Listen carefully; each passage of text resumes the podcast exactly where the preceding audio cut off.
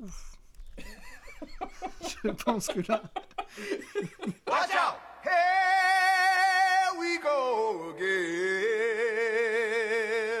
Yep, yep, yep, yep, work, work, work, boom, bo, bo, bo, bo, dum, dum, dum, dum, bum, heartache. Dim, dim, dim, dim. Bonjour à tous et bienvenue sur Papa Dev Geek, ou PDG. ou PDG exactement. Moi c'est Maxime. Moi c'est Adrien et bienvenue chez nous et on va vous parler de papa, de dev. et de geek. Voilà, tout comme son nom l'indique, tout simplement.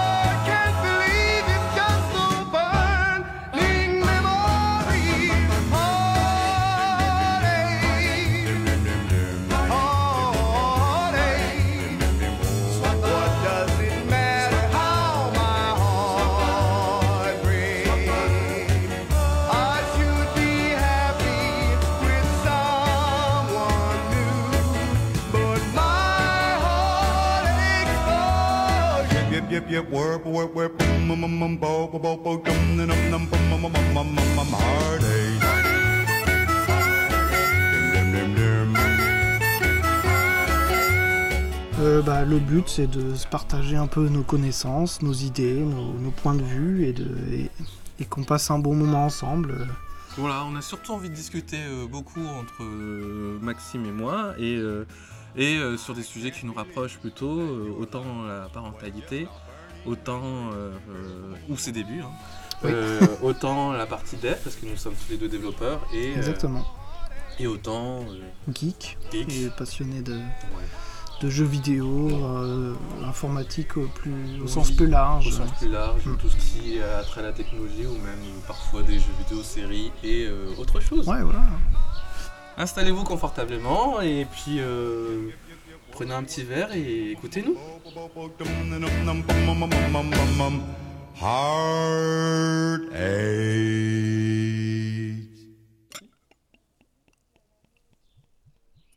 Voilà.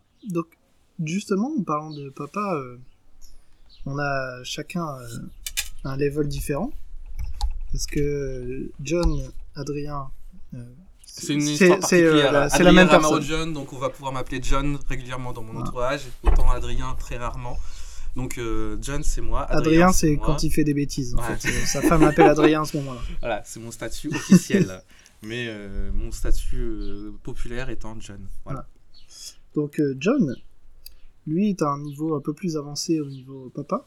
Oui, effectivement, moi j'ai un enfant de, euh, de 4 ans, bientôt 5 en juillet, et euh, un autre de 2 ans, euh, qui est né le jour après ma- mes 30 ans. Voilà. Exactement. Un très bel anniversaire. Ouais. On s'en souviendra. Ça sera Voilà. l'histoire d'une autre histoire. C'est exactement. Et donc moi, niveau papa, je suis au niveau à peu près moins 1, je dirais. Parce que c'est en cours de, fabrication, c'est à l'usine. Ouais. Et, Une grosse usine. et ouais. productive. Et, euh, donc là, d'ici quelques mois, euh, je serai niveau 0. Mhm. Là où on, on apprend euh, très vite. Et, ce- On apprend dur, toujours. voilà. On apprend Enfin, toujours. oui, hein. oui, je crois qu'on apprend jusqu'aux Mais, 18 ans et encore, je suis pas sûr. Ouais, Là, ouais. ma mère, je pense qu'elle en apprend encore. sur- Ouais, moi aussi, je pense. Et euh, la petite subtilité, bah, c'est que c'est deux filles. Deux filles, Voilà, donc deux beaucoup plus d'amour. Exactement, deux fois plus d'amour, D'un seul coup à déverser. de love, de pipi, de pleurs. Et après aussi euh, beaucoup plus de place nécess- enfin, na- nécessaire et pas mal de choses qui, euh, qui a l'air de te faire une belle aventure en ce moment quoi. Exactement. Hashtag travaux. voilà. Et euh, du coup, dans, dans notre titre, on parle aussi de geek. Et je voudrais pour ce premier épisode déjà qu'on redéfinisse ce que c'est un geek. Ah, parce que euh, c'est toujours un sujet à débat. Euh, Il y a des pour, il y a des, enfin, il y a des arguments dans tous les sens. Et donc voilà, moi je voulais partager un peu ma vision à moi Ouais. d'un geek. dis-moi Maxime, qu'est-ce qu'un geek pour toi? Alors, pour moi, un geek, c'est quelqu'un qui est passionné par son domaine, son, ça, peut être n'importe quoi. C'est pas forcément les jeux vidéo ou l'informatique ou, ou quoi que ce soit. Ça peut être un, geek- un geek euh, du bricolage, un geek euh, des, de collections, un peu comme des collectionneurs. Les Mhm. collectionneurs, t'as des collectionneurs de BD, de, Ouais. de, de bouchons de champagne, de bière, de bouteilles, de timbres, euh, tout ça. Et donc Oui. le geek, c'est un peu, c'est un peu la même image où bah, c'est juste quelqu'un qui est passionné par un domaine précis et qui, euh, en général, est expert dans, dans ce domaine-là. Ouais. Donc du coup, j'ai fait un peu mes petites recherches. Euh, donc euh, geek, en fait, ça vient du néerlandais. Euh, j'ai pas la prononciation, mais en gros, c'est geek avec un seul e. Geek. Geek. Geek. Ouais, en néerlandais. Et en fait, qui veut dire je suis fou. Ouais. Et donc, ça a été traduit un peu comme un fou passionné. Je suis fou. je suis fou d'informatique. Donc voilà. Donc moi, euh, suite à mes recherches, je me suis dit, ok, j'ai plutôt une bonne définition euh, d'un geek pour moi. Euh, mais sauf qu'il y a la définition que la société a. Oui. Geek, nerds. Voilà. c'est le mec qui passe sa vie sur les jeux vidéo, etc. Et comme c'est pas mon cas, bah, je me sens geek, mais je j'ose pas le dire. Enfin, pas que j'ose pas, mais je crie pas sur tous les toits. euh, Je suis un geek. Aujourd'hui, moi, je suis plus euh, dans l'informatique, domotique euh, et euh, nouvelles techno, etc. aujourd'hui, le geek, euh, il a une cote de popularité un peu plus élevée, j'ai l'impression oui, donc, ça, ça s'améliore. Euh, si on euh, si on voit tous les films qui sortent en ce moment et qui partent sur l'attrait geek, jeux vidéo, alors dans le sens généraliste du terme jeux vidéo, bande dessinée ou ou autre média pop culture, c'est vrai que moi, enfin, j'ai aussi ma définition, je pense qu'elle se rapprochera sans doute de la tienne, Mhm. euh, qui est ben, euh, un synonyme de féru. c'est vrai. Voilà. Mais euh, aujourd'hui, ouais, on a moins à se cacher d'avoir une passion. C'est même un, un trait, un trait. La passion est vraiment un trait de d'ouverture de discussion. Généralement dans les bars, Ouais, t'arrives, je suis passionné de catamaran. Et là, euh, moi, la première question qui me viendrait à l'esprit, c'est euh, dis-moi en plus. Mm. Qu'est-ce qu'un catamaran selon toi? Ouais, c'est vrai. Et du coup, tu peux avoir des discussions euh, très intéressantes avec ce genre de personnes. Ouais. Ok. Et euh, du coup, donc toi, tu te considères un geek, mais dans quelle partie? Bah, est-ce que, du coup, je, te pose la question, est-ce qu'on peut être geek que dans un seul domaine ou dans plusieurs? Eh ben non, justement, mais euh, ce sont plein de passions différentes qui sont très, euh, très, bah, très intéressantes en fonction de la passion. Et je sais pas, est-ce que moi je suis un geek, par exemple, ces derniers temps, je suis euh, à fond dans, dans un jeu vidéo bien précis, Elite Dangerous, j'en parlerai un autre jour. hein. Euh, est-ce que pour autant je suis un geek de l'espace? Est-ce que pour autant je suis un geek de tout ce qui peut être dans ce jeu vidéo? Est-ce que. Bah. Oui, dans un sens oui, parce que je peux y passer des, heures et des heures et euh, je peux me coucher très tard pour savoir comment euh, trouver quel minerai et comment faire mon meilleur vaisseau. Donc, à partir du moment où on passe dans l'excès, on peut se considérer comme un péjorativement geek, je crois. Donc euh, c'est euh, c'est ce que j'aime bien dans, dans cette définition, c'est que euh, une fois qu'on est coincé dans un truc, on a du mal à en sortir par une dépendance, par une envie d'en parler, par une envie de partager, et c'est ça pour moi euh, l'intérêt du geek, c'est d'y aller vraiment à fond. Et du coup, est-ce que si t'es geek euh, par période, Ouais. est-ce que c'est vraiment un geek? Ou est-ce que c'est juste, bah, t'aimes bien ça et... Bah c'est alors. Parce que je pense qu'il y a des gens qui se définissent comme geeks, genre c'est vraiment... euh, c'est leur vie, quoi. Euh, j'ai, je prends un exemple euh, que j'ai eu récemment. J'ai, enfin, ma sœur est dans le BTP et et et mon beau-frère aussi. Et eux, je sais pas, ils ont vraiment une envie de de connaître les dernières technologies en termes de bricolage, euh, partir sur des diamants X ou Y pour leur carleuse, euh, parce qu'il y en a qui sont plus écologiques, ou il y en a qui... Alors je vais raconter n'importe quoi, hein, j'y connais pas- grand-chose, et c'est sans doute ce, que, ce qui se passe quand je parle de ce que je fais euh, à ma mère. Mais, mais grosso modo, ouais, quand on me parle bâtiment, moi je suis complètement à l'ouest, mais par contre je vois cette, cette euh, étincelle dans les yeux des personnes qui me parlent. Cette passion-là pour le bâtiment, euh, elle est née depuis, euh, pour, pour ma, ma soeur et mon beau-frère, elle est née pour, depuis bien longtemps. Par contre, ça arrive aussi pour moi d'avoir des petites passions pour les puzzles, pour savoir en- beaucoup plus éphémères. Et euh, et il y a certaines passions, je pense, qui peuvent s'épuiser, qui sont d'une manière moins durable, et d'autres Ouais. passions qui sont beaucoup plus, euh, beaucoup Ouais, plus euh, euh, pérennes. Mm. Mais ce qui nous définit, nous, c'est notre partie à nous accrocher à quelque chose et à le faire jusqu'au bout. Ouais. Sinon, c'est c'est qu'on n'est pas un vrai geek. Ok. Pour moi, un geek, c'est quelqu'un qui s'y met vraiment. On peut pas dire je suis geek de, des chats et ne pas connaître, je sais pas, le. Euh, comment ça s'appelle Tous les combien il faut changer la litière Ouais, tous les Non. combien faut changer la litière, quelle est la meilleure litière, quelles sont toutes les marques de litière qui existent. Ouais. On peut pas. Ouais. euh, voilà. Oui, je vois. Et toi, comment tu te définis comme geek? Alors, je viens d'y penser, mais j'y avais pas pensé. C'est quand t'as dit catamaran. Euh, mais euh, si je reprends toute ma vie, je pense que je serais geek de gym. Ouais. Parce que depuis que je suis, depuis que je suis tout petit, je suis inscrit en club de gym et j'en fais, j'ai fait des compétitions, etc. Et aujourd'hui, avec les études, euh, bah, forcément, euh, j'ai- arrêté les compétitions. Mais euh, je pouvais pas me passer de déjà des entraînements. euh, bon, du coup, parce que à une époque, j'y allais tous les jours. Euh, et du coup, bah forcément, j'ai réduit à une ou deux fois par semaine. Ouais. Et mais l'esprit, enfin l'ambiance qu'il y a lors des compétitions, euh, je l'ai retrouvé en, en passant des formations de juge. Ah Donc bah oui, au final, euh, bah, je, je pratique toujours parce que, enfin là en ce moment avec le Covid, je pratique pas, mais Mhm. je pratique toujours parce que ça me fait plaisir, parce que je passe des bons moments et, et j'aime ça. Et en même temps, j'ai toujours ce, ce petit stress, entre guillemets, de, de compétition euh, en étant juge, en étant de l'autre côté de, de la barrière. Et, et je trouve ça super. voilà. Ah, précisons quand même que Maxime, pour son mariage, euh, il a quand même réussi à ramener un tapis de gym, histoire de se, se la péter un petit peu. Et effectivement, il y a de quoi faire, quoi. en costume, faire un... J'ai des connaissances qui ont des, des matériels et, euh, et, euh, qui ont pu faire une petite démonstration. euh, Ça fait partie de la geek attitude aussi, c'est d'avoir son réseau, Exactement. de savoir où chercher l'information.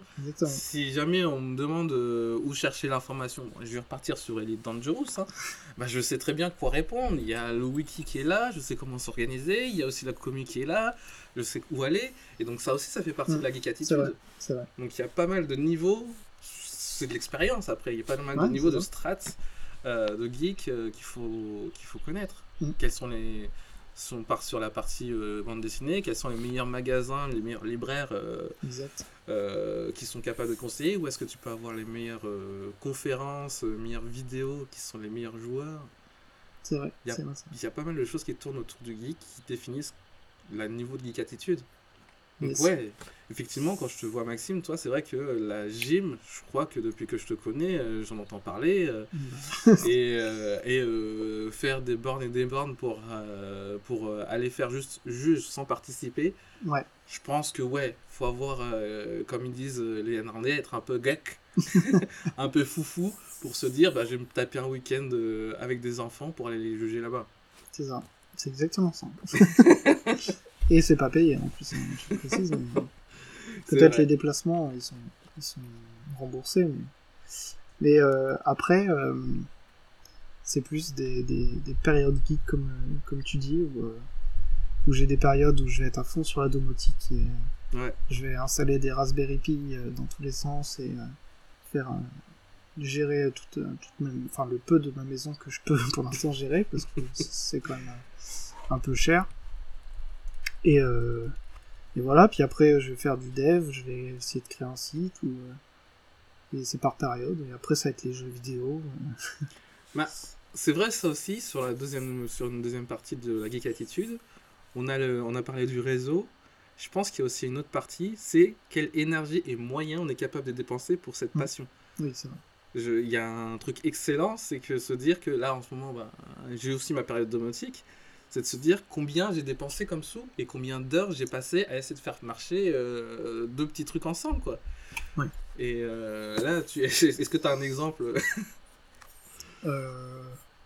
bah, j'ai pas d'exemple, mais genre pour un volet, ça me coûte 50 euros. Ouais. Donc il me reste un volet électrique qui est pas dom- domotisé. Ouais. Et euh, je pense que mon- geek il s'arrête à. Je verrai plus tard parce qu'il faut dépenser 50 euros. C'est ça. Il y a aussi la barrière du raisonnable qui se situe généralement du côté de la moitié. Mais est-ce que. oui. La moitié qui nous accompagne. hein. Bonjour les filles. Et euh, qui vient nous dire euh, Ouais, mais alors si on reste raisonnable, si on reste hors geek, je pense que dépenser 50 euros plus 50 euros plus 150 euros plus l'installation plus les heures où tu dors pas et plus la fatigue que tu te tapes le lendemain. Ouais, ouais. Mais euh, du coup, est-ce que c'est pas aussi ça la, la frontière du geek quoi? C'est le moment où on n'arrive plus à. Si tu te sortir, dis euh, euh, non, je verrai plus tard parce que j'ai pas, j'ai pas, j'ai d'autres dépenses, machin. Je pense que déjà là, tu, tu, tu descends d'un niveau de, de, de geek attitude. Après, est-ce que c'est bon d'être un full geek ou pas? C'est une autre question. Ouais, c'est sûr. Parce que de base, effectivement, le geek, c'est Mais- un terme péjoratif. Ouais. Euh, de base, c'était quelqu'un qui passait son temps devant les écrans et qui, qui ça, c'est la définition de la société. ouais, de la société, Mm. la, euh, la péjorativement généralement, Mm, effectivement. Et cette partie-là, euh, c'est vrai qu'à trop être dans un truc, ça peut être compliqué de Oui, c'est sûr. Mais euh, par exemple, des, des gens qui sont geeks de, d'automobile, de, Ouais. de, de tuning par exemple, Mhm. je pense qu'ils sont prêts à claquer 200 balles pour mettre un aileron euh, Ah oui, oui, oui. super euh, stylé. Alors que moi, même si euh, c'était le- le- l'aileron le plus stylé du monde, bah ça me ferait chier de mettre euh, 200 balles. Et là, tu vois, pour un volet, je me dis 50 euros pour euh, faire un volet qui va s'ouvrir tout seul euh, juste par mon téléphone, mais alors que je fais très bien avec le bouton. C'est un peu surdéveloppé. Voilà. C'est c'est un peu difficile. Ouais, c'est un, un peu compliqué, c'est pareil là. euh, J'avais initié aussi ce projet domotique, comme je le disais, et ouais, je peux peut-être avoir dépassé les 150 euros facilement sur le premier, le premier G. Ouais, ouais, le. Parlant de ce premier G, On verra plus tard. Mais voilà. Ok, ouais. Donc voilà, le geek. euh, Et du coup, est-ce que toi, euh, tu, tu- quelqu'un dans la rue euh, te demande est-ce que t'es un geek? Tu répondrais fièrement oui ou non? Bah, je pense que c'est. je prenais clairement oui, parce que déjà, je me suis entièrement. Oui, je suis un geek. Euh, ça dépend quel domaine. Euh, et euh, je peux même t'en parler euh, de ce domaine-là le plus précis. Alors, ça dépendra des saisons. Malheureusement, hein, ça dépendra des saisons, ou heureusement. Parce que j'aime bien changer les, L'été les ou l'hiver, c'est ça? Non, plutôt les collections des sais- les saisons de, de sport. Ah. Si on est en saison, par exemple, là, Rocket League vient d'ouvrir sa nouvelle Ouais, saison. ouais. non, non, ça dépend vraiment des périodes. Euh, et euh, je me sens à l'aise en ce moment avec euh, mon, mon casque VR dans l'espace à parcourir des heures et des heures de soleil et d'étoiles pour toutes les analyser parce que ça se rapproche vraiment de ce qui se fait de mieux en termes d'exploration spatiale. Ouais. Je pourrais en parler des heures, mais ça ennuierait sans doute la moitié d'entre vous. Euh, et là, oui, je me dirais, euh, oui, je suis fièrement un geek parce que j'aime ce que je fais. J'a- J'aime ce que je fais. Je passe du temps sans voir le temps passer. Mm. J'ai un peu dépensé des sous dans, dans ce truc. Hein, euh, Déjà le casque euh, le casque VR, ça, ça ajoute un certain prix. Et euh, bah, j'en ai déjà formaté mon PC parce qu'à un moment donné, mon casque VR ne marchait plus. hein. Donc euh, effectivement, j'ai passé beaucoup de temps à essayer de faire marcher mon, mon vaisseau spatial, quoi. Je l'ai bichonné. Surtout que là, c'est du temps. euh, du temps additionnel où tu joues pas. Oui, c'est ça, c'est je veux avoir une expérience parfaite. Euh, c'est Ouais, ça, ouais, donc... je euh, j'ai- hâte de tester aussi euh, chez toi un de ces jours. Ah, y a- je te, je Parce te que j'ai joué un peu avec lui à Elite. Et... Ouais. Moi, j'étais en mode clavier le- le- le- Toi, t'as la manette de gaz. Ouais, j'ai la manette de gaz et, euh, et le joystick. Mm. Donc ça change un petit peu la donne avec le casque VR. Mais ça, je vous en, je vous en donnerai plus de détails sur une partie gros geek euh, que je pourrais être euh, sur, ce, sur, ce, sur cette chose. Là, il faudra prévoir à peu près 5 heures de podcast, soit euh, 10 heures d'enregistrement. Mais toi, t'en es où au niveau de la geek attitude euh, Tu te définirais entièrement comme un geek? Bah, en fait, ce, ce que j'ai du mal, c'est le regard de la société sur euh, ce truc-là. Ouais. Mais s'il y a un truc que tu aimes. Si je euh, devais dire à tout le monde, je suis geek, bah, je le ferais pas. Ouais. Même si moi, je, je, je, je me considère comme un geek, Mhm. pas pour les jeux vidéo, mais Ouais. pour, les pour d'autres choses. Mais euh, je je dirais pas euh, dans la rue. Mais euh, ou un entretien d'embauche. euh, Ouais. On est entre nous là. Oui, non, je rigole. Euh, mais euh, en, en- c'est sur quel domaine principalement? Bah, l'informatique au sens Ouais. large. Ouais. Ouais, ouais, c'est vrai que l'informatique au sens large, ça, ça c'est toujours une passion pour nous deux. D'où Papa Geek Dev. On va se tromper souvent, hein. Papa Dev Geek. Ouais. Oui, ouais, j'avais même pas, j'avais même pas. On va se tromper souvent. Papa Dev Geek parce que sinon ça fait pas PDG, ça Ouais. fait PGD et c'est pas très. euh, Ça ressemble à TGV. Ouais, et, Et, c'est euh, pas trop ce qu'on fait, on n'y est pas encore. On aime bien la SNCF, mais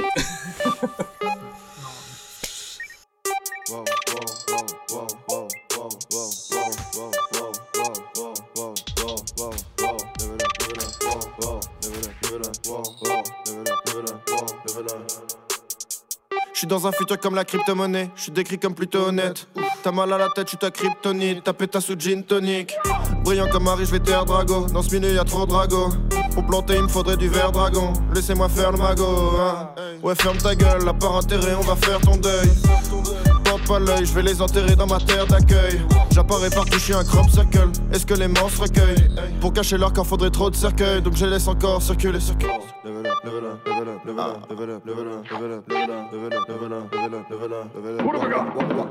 Je veux le parler comme résidentiel, propre comme. Bah écoute, en parlant en geek, et bah, je vais parler de jeux vidéo. Moi, j'ai envie de parler de jeux vidéo aussi. Euh, je vais pas parler d'Elite Dangerous.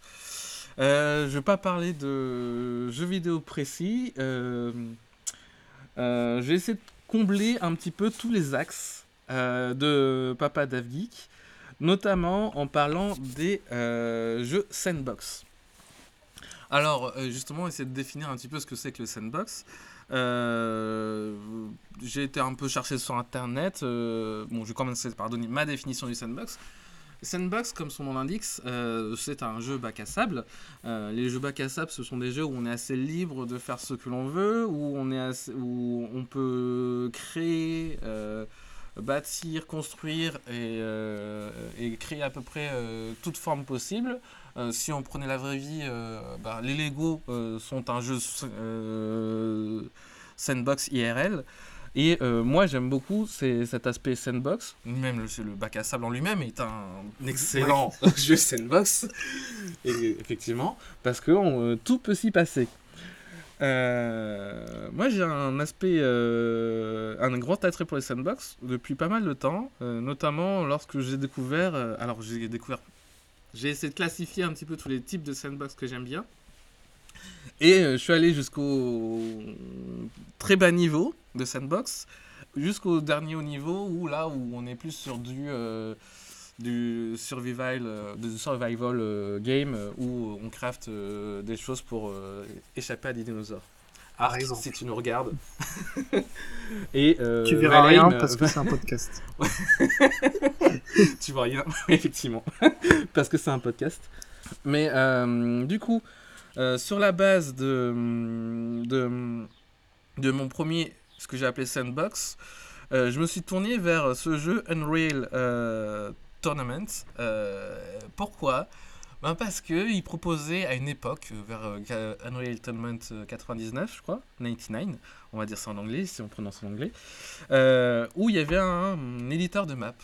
C'est très fun les éditeurs de map parce que tu- on peut faire exactement ce que l'on veut.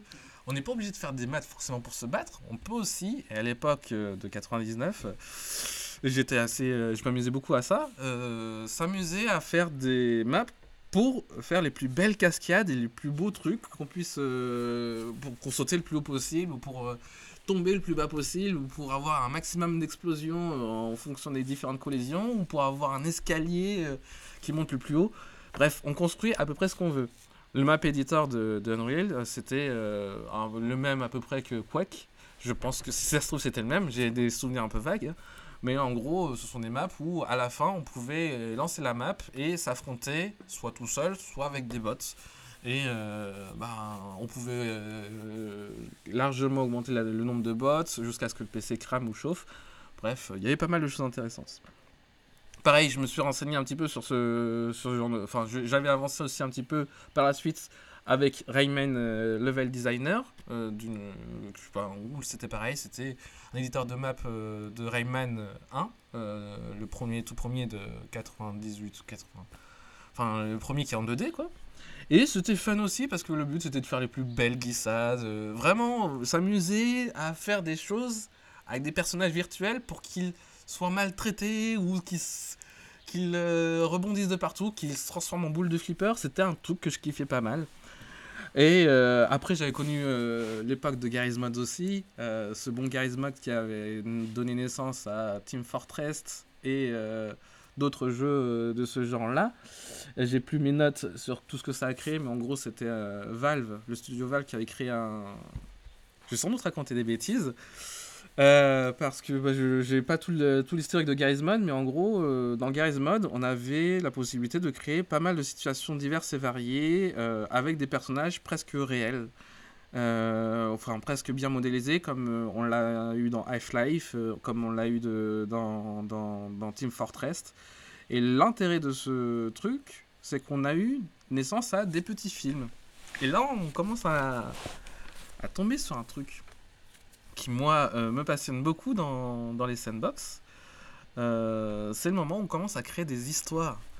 Et alors là, je me suis éclaté, que ça soit avec euh, un serveur privé ou à créer mes propres histoires, Garry's Mod où j'ai pas vraiment réussi à aborder les choses. Et, à les couper avec des d'autres jeux type SimCity ou GTA où j'essaie de continuer à faire des montages, des cutscenes pour faire des histoires. C'était très moche. J'ai aucune euh, j'ai aucune copie de ce genre de truc vu que j'ai pas j'avais pas de, de, de- d'outils de PC assez puissant pour faire de la capture. Mais en tout cas, euh, euh, s'ajoute à ce genre de, d'éditeur, euh, de, de, de mode de jeu, d'autres jeux type plus de gestion cette fois-ci, ou ben, que ça soit dans les Sims ou, quand, ou dans, dans SimCity aussi, où on pouvait euh, faire venir Godzilla, typiquement, dans les Sims où on pouvait euh, ben, s'amuser à ben, retirer l'échelle de la piscine, oui, ça c'est très marrant. Il y avait plein d'autres choses à faire, comme euh, les faire courir le plus longtemps possible jusqu'à temps qu'ils soient épuisés et qu'ils s'endorment. Vraiment modeler la vie comme on voulait. black and white, ben, on a fait les frais aussi. hein, Oh, c'est un Tu peu connais la- Black and White? Je connais Black and White, oui, parce que euh, j'ai adoré pouvoir jouer avec la peluche, euh, tort- torturer. Est-ce que je suis un peu sadique? Est-ce que c'est pour ça que j'aime bien cet aspect sandbox? Parce qu'on est un peu un dieu qui peut maîtriser un petit peu sa population? Oui, peut-être. Mm. Mais c'est très agréable. Et euh, euh, enfin, j'en suis arrivé. Alors là, je vous ai décrit plusieurs types de, de, de modes de sandbox, hein, qui moi euh, est assez large. Dans ma définition, c'est vraiment là où on peut faire ce qu'on veut. Je ne classerai pas Zelda, euh, j'ai plus son nom, euh, Breath of the Wild euh, dans, cette partie-là, parce que ça reste un open world, mais on n'y fait pas vraiment ce qu'on veut. On ne construit pas des nouvelles choses. On construit juste de l'équipement. Par contre, derrière, je vais sauter directement à, à, à, euh, là où je me suis vraiment amusé, et cette fois-ci avec une partie un peu plus euh, enfantine, notamment grâce à mon neveu, euh, mon, plus grand des neveux euh, de, ma, famille, qui a 10 ans maintenant, si je me trompe pas.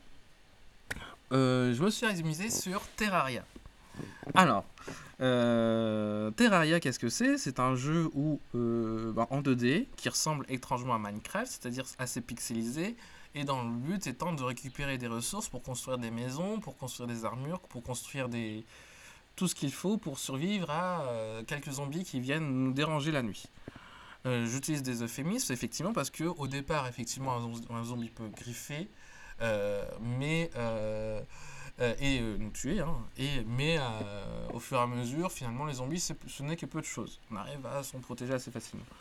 Ce qui était intéressant avec ça, c'est que Terraria est un jeu qui apporte des multiples possibilités. Notamment, euh, bah, quand on, je suis arrivé avec mon neveu de 10 ans là-dessus, il y avait de la pêche. C'est une petite fonctionnalité ridicule euh, dans le jeu qui consiste à aller chercher des vers de terre et construire une canne à pêche. Et une fois qu'on a la canne à pêche, aller directement dans l'eau pour aller pêcher un poisson. Un poisson généralement doré ou euh, rouge. Mais le fait d'aller chercher soi-même son ver de terre et d'aller construire soi-même sa canne à pêche, eh ben, ça apportait un degré d'aventure pour mon jeu. Et ça, c'était génial. Du coup, on avait essayé de chercher les meilleurs spots à ver de terre. On avait vraiment fait comme dans la... On aurait pu le faire dans la vraie vie. Mais là, on, on était, à, on était à 300, mètres, 300 km de, séparation. Donc du coup, on a pu le faire euh, euh, dans le jeu construire des coffres où on récupère nos, nos, différents poissons, nos différentes ressources, et avancer comme ça. Et ce sont juste, pas nécessairement parce que dans Terraria, il y a des boss à affronter qui sont de plus en plus forts, et le but du jeu étant finir de- d'écraser le dernier boss. Ça, c'est pas, c'était pas notre intérêt, c'était vraiment l'aventure. Dans, euh, dans ce genre de jeu, tu démarres le jeu, on te met une couche sur les fesses, je parle de Arc précisément, et on te lâche dans la nature. Arc, un autre jeu de survie aussi qui est très intéressant, qu'on a joué avec euh, Maxime. Euh, et dans ce jeu-là, euh, ce qui était très intéressant, c'est qu'effectivement, Maxime avait déjà quelques levels dessus. Moi, je suis arrivé dans ce jeu, j'arrive au milieu de rien, je vois sa maison en face, qui est jolie, qui, qui semble tout assez... Simple. Ouais, qui est simple, ouais. Mais moi, j'arrivais, j'ai une couche, et hop, il y a quoi en face de moi? Euh, un, un, pteranodon. Euh, et moi, la seule chose que j'ai envie de faire, c'est grimper sur son dos. J'ai pas envie d'aller chercher le plus gros des dinosaures, non, je veux capturer tous les dinosaures. Et donc, Parce que, ouais, je disais euh, que l'histoire du jeu, l'histoire avec les boss et la fin, au final, elle est pas si intéressante parce que tu crées tes propres histoires au sein du jeu et je pense que c'est le but des sandbox, des jeux sandbox, c'est de pouvoir euh, créer ta, ta propre histoire et ton, ton expérience de, de jeu. Quoi. Mm. Et donc euh, dans Arc, si tu veux, euh, t'amuser à tamer tous les dodos pour faire une armée de, de dodos et essayer de combattre un T-Rex et euh, perdre, bah, c'est possible. exactement ce que j'ai fait. c'est l'histoire de John. C'est lui qui a créé sa propre histoire. Exactement. Et, Et je- je pense que c'est le seul à avoir fait ça. Les dodos, ouais. pour information, dans Arc, les dodos ressemblent à une petite poule Ouais. euh, qui a l'agressivité d'une d'une poule, hein, pas plus Ouais, que. ouais, euh, peut-être même moins qu'une poule. euh. C'est docile, mais sauf qu'on peut leur donner, avec un bon dressage, l'ordre d'être agressif envers toute intrusion. Ouais. Donc c'était mon système d'alarme. Quand c'est un T-Rex qui vient dans notre maison, euh, bah, l'alarme se déclenche. Le Les- résultat est bah, dans la chaîne alimentaire, je pense. En un coup, le T-Rex tuait 5-6 dodos de- Voilà, de, de. Ce qui est très intéressant, c'est quand on voit toutes les notifications euh, Ouais. Doudou perdu, Dodo perdu, Didou Didou euh, perdu, euh, et voilà. Ouais. Petite larme, je pense à vous, chers euh, petits poules. Peut-être qu'un jour, ça reviendra. Peut-être qu'un jour ça reviendra. Mais là aussi, ce qui est intéressant avec Arc, euh, non, ça, on l'avait testé dans cette version alpha, mais il y avait quand même quelques endroits où il y avait des surprises. euh, et ça, je trouve ça aussi bien dans les jeux de sandbox. Des petites ce sont des petites surprises qui sont euh, amenées par les développeurs dans le sens où ben, euh, il va y avoir des objets qui tombent du ciel, où il va y avoir une ère glaciale ou des choses comme ça qui vont arriver, où il va y avoir un gigan- giganotosaurus qui va débarquer et, et euh, débloquer certaines choses. Et ça, j'aimais bien aussi dans Terraria, euh, principalement, c'était euh, la première. alors là, je vais spoiler un tout petit peu, mais ça arrivera au bout de deux heures de jeu. La première lune sanglante, où d'un seul coup, tous les animaux deviennent agressifs, et puis c'est une nuit spéciale où la nuit devient rouge. La lune devient rouge et tous les animaux deviennent agressifs et on gagne beaucoup plus d'argent et on sait pas ce qui se passe parce qu'on n'était pas préparé à ça ça fait partie du jeu, ça fait partie d'une aventure, et c'est ce qui se passe dans un bac à sable aussi. D'un seul coup, un nouveau camarade de jeu arrive, et ce nouveau camarade de jeu nous apporte son lot d'aventures. Je suis le grand pirate avec mon sabre laser, je vais tout casser moi. Vite, tout le monde sur le pont, il faut se battre. Et c'est exactement ce que je m'en rappelle de mon enfance, et c'est exactement ce que je vois avec mes neveux et mes enfants. Euh, et c'est exactement ce que j'aime vivre, moi en tout cas, dans les bacs à sable. Voilà, c'est. Ok. c'est je- euh, après, euh, je pense qu'il y a bac à sable et bac à sable parce que, par exemple, dans Arc, euh, ton bac à sable, enfin, en fait, le, je pense que le vrai bac à sable, c'est quand tu as accès à tout et tu peux faire tout ce que tu veux. Ouais, Dans Arc, c'est légèrement différent parce que au début, t'as pas accès à grand chose. Tu dois Oui. construire ta maison d'abord en en touch, euh, je sais plus la traduction française de touch. euh, bois. Euh, non, euh, ah oui, ah en oui, brindille. euh, chaume, chaume. Ouais, chaume, chaume, chaume, ouais. brindille, Mmh, mmh. puis en bois, puis en pierre, puis en métal, puis en Ouais. verre. En fonction de ce que tu Ouais, as. Mmh. voilà. Et donc, euh, tu peux pas euh, commencer euh, directement en métal. C'est c'est vrai, Donc il y a une vrai. petite notion où, euh, au final, ce qu'on cherchait plus dans Arc, au lieu d'aller sur les boss, c'était à débloquer des nouveaux crafts et à avancer plus dans ce sens-là pour essayer d'améliorer un peu notre, Bah, notre y a- base ou nos équipements. Il y a cette notion dans pas mal de, de jeux, même Ouais. dans Minecraft, ou je reviendrai sur, je reviens sur Terraria aussi, c'est que tous les plus beaux métaux pour faire les plus belles maisons demandent quelques heures de jeu. Mm. Et l'intérêt de se dire, un jour je vais pouvoir faire ma maison aussi jolie que ça, avec de la pierre ou même avec du métal, j'ai envie de faire une maison dorée, j'ai envie de faire un palais d'or. Bah ouais, va falloir bosser. Mais euh, est-ce que tu veux vraiment la faire? Parce que sache que tu peux la faire? Et euh, ça reste intéressant de se Oui, dire. c'est euh, sûr. c'est un projet en fait. Finalement, tu viens à faire un projet de se dire euh, je vais construire la ville de Westeros euh, ou la ville de Poudlard Ouais, euh, dans Minecraft. Et ce sont des projets qui sont faits à plusieurs, mais ça reste un énorme bac à sable. Quand je me lance dans un château avec les enfants, euh, je calcule quand même un petit peu la, hauteur de la marée. Parce que euh, je sais que c'est éphémère. Et c'est peut-être la différence qui euh, lie avec le vrai bac à sable qui est la plage. hein. C'est de se dire, ben, tout ce qu'on construit dans un bac à sable, pour moi, reste éphémère et on ne doit pas être déçu si c'est détruit. Ouais. Et, ou si c'est moche. Ou les deux. Parce que- ouais. Après, je, je- ça me fait penser du coup, où t'as des jeux qui sont pas euh, axés euh, bac à sable, Mhm. mais qui ont un mode bac à sable. Et euh, je pensais à Trackmania, je sais pas si Ouais. tu connais, Ouais, je vois. Où il y a un mode où tu construis ton propre circuit. Oui, effectivement, ça c'est la première chose. Et là, que- c'est vraiment le, le vrai bac à sable où Ouais. tu peux mettre tout ce que tu veux et ça devient des Jusqu'à circuits. où peut voler cette voiture. Ouais, c'est ça. ouais. Et là, c'est vraiment en mode, bah voilà, tu peux faire, tu peux mettre tous les trucs que tu veux, Mhm. mais il faut faire un circuit cool et que, machin. Ouais, Et ce que je trouve intéressant, c'est que tu peux, euh, tu pouvais l'enregistrer, le partager, c'est ça. qu'il y ait des, des, des, des mecs ultra calés qui fassent des meilleurs temps Ouais. sur ton circuit, et je trouve ça euh, vachement intéressant. aussi. Mais ça, c'est ça aussi, c'est vrai. C'est. euh, Et ça date, hein, ce système-là. Il y a eu Mario euh, Maker qui avait fait, fait des trucs comme ça, ce qui paraît sont pas trop mal sortis. C'est-à-dire qu'il y a des niveaux qui sont plutôt intéressants, euh, créativement parlant. Il y a Media Molecule, un studio spécialisé dans les dans les Little Big Planet qui ont fait des choses très jolies aussi, dont le dernier jeu sorti en Date Dreams, euh, qui, euh, qui ont sorti euh, pas mal d'ateliers, enfin de, de, possibilités pour la création.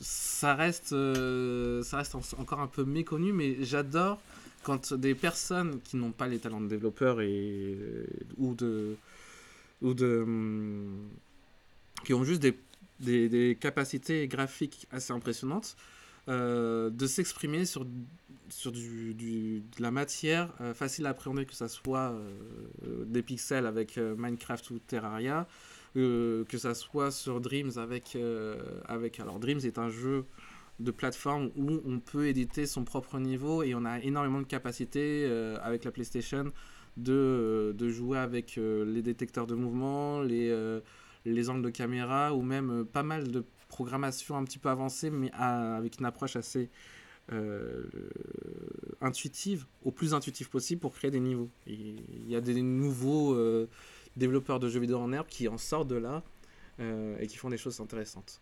Donc jeter un œil aux créations, il y a même un projet Avatar, le dernier maître de l'air, qui en sort. Voilà. Et ça, je trouve ça toujours intéressant de pouvoir partager et laisser s'exprimer un maximum de choses. Parce que moi, si je pouvais faire qu'une seule chose, c'est faire sortir toute la magie qu'il y a dans ma tête et euh, la réaliser euh, la réaliser comme je veux. J'adorerais pouvoir me dire, j'ai juste à penser un truc pour qu'elle se matérialise devant moi. Bon, ça finirait certainement en chose chaotique, mais euh, ça serait très beau à voir, je pense. Voilà, ça c'est mon avis sur les sandbox. Euh. Mon univers d'expression où je- j'adore euh, m'exprimer avec euh, mes enfants, ou enfin mes proches enfants ou mes neveux. Et voilà. Je sais pas si. Et en, en plus, ça, ça aide à la créativité. Ah oui, oui, oui. Ça, ça- L'imaginaire est au plus expressif possible quand on les laisse dans un champ libre comme ça. Mm. Dernier jeu en date que j'ai testé avec mon petit, euh, Wobbly Life. Si jamais vous connaissez Human Fall Flat, euh, vous prenez la, la, la- la gestion euh, physique de Human Fall Flat, vous les mettez dans un GTA euh, Peggy 3 et vous avez un truc super rigolo. Voilà. Et on s'est bien amusé avec ça. C'est en alpha ou bêta, je sais plus, sur Steam. Et c'est très rigolo. Cool.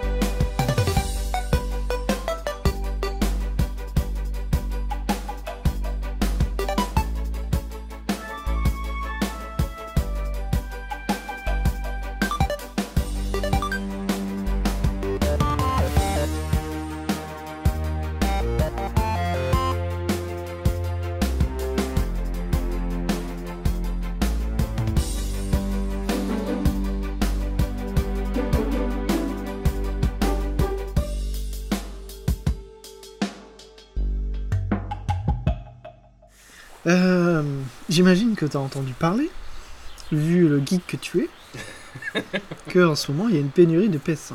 Oui, oui, oui. ouais. C'est Voilà. une grosse blague pour moi, cette PS5. euh, ils ont essayé de se refaire la PS2. euh. Mais a priori, ça marche toujours.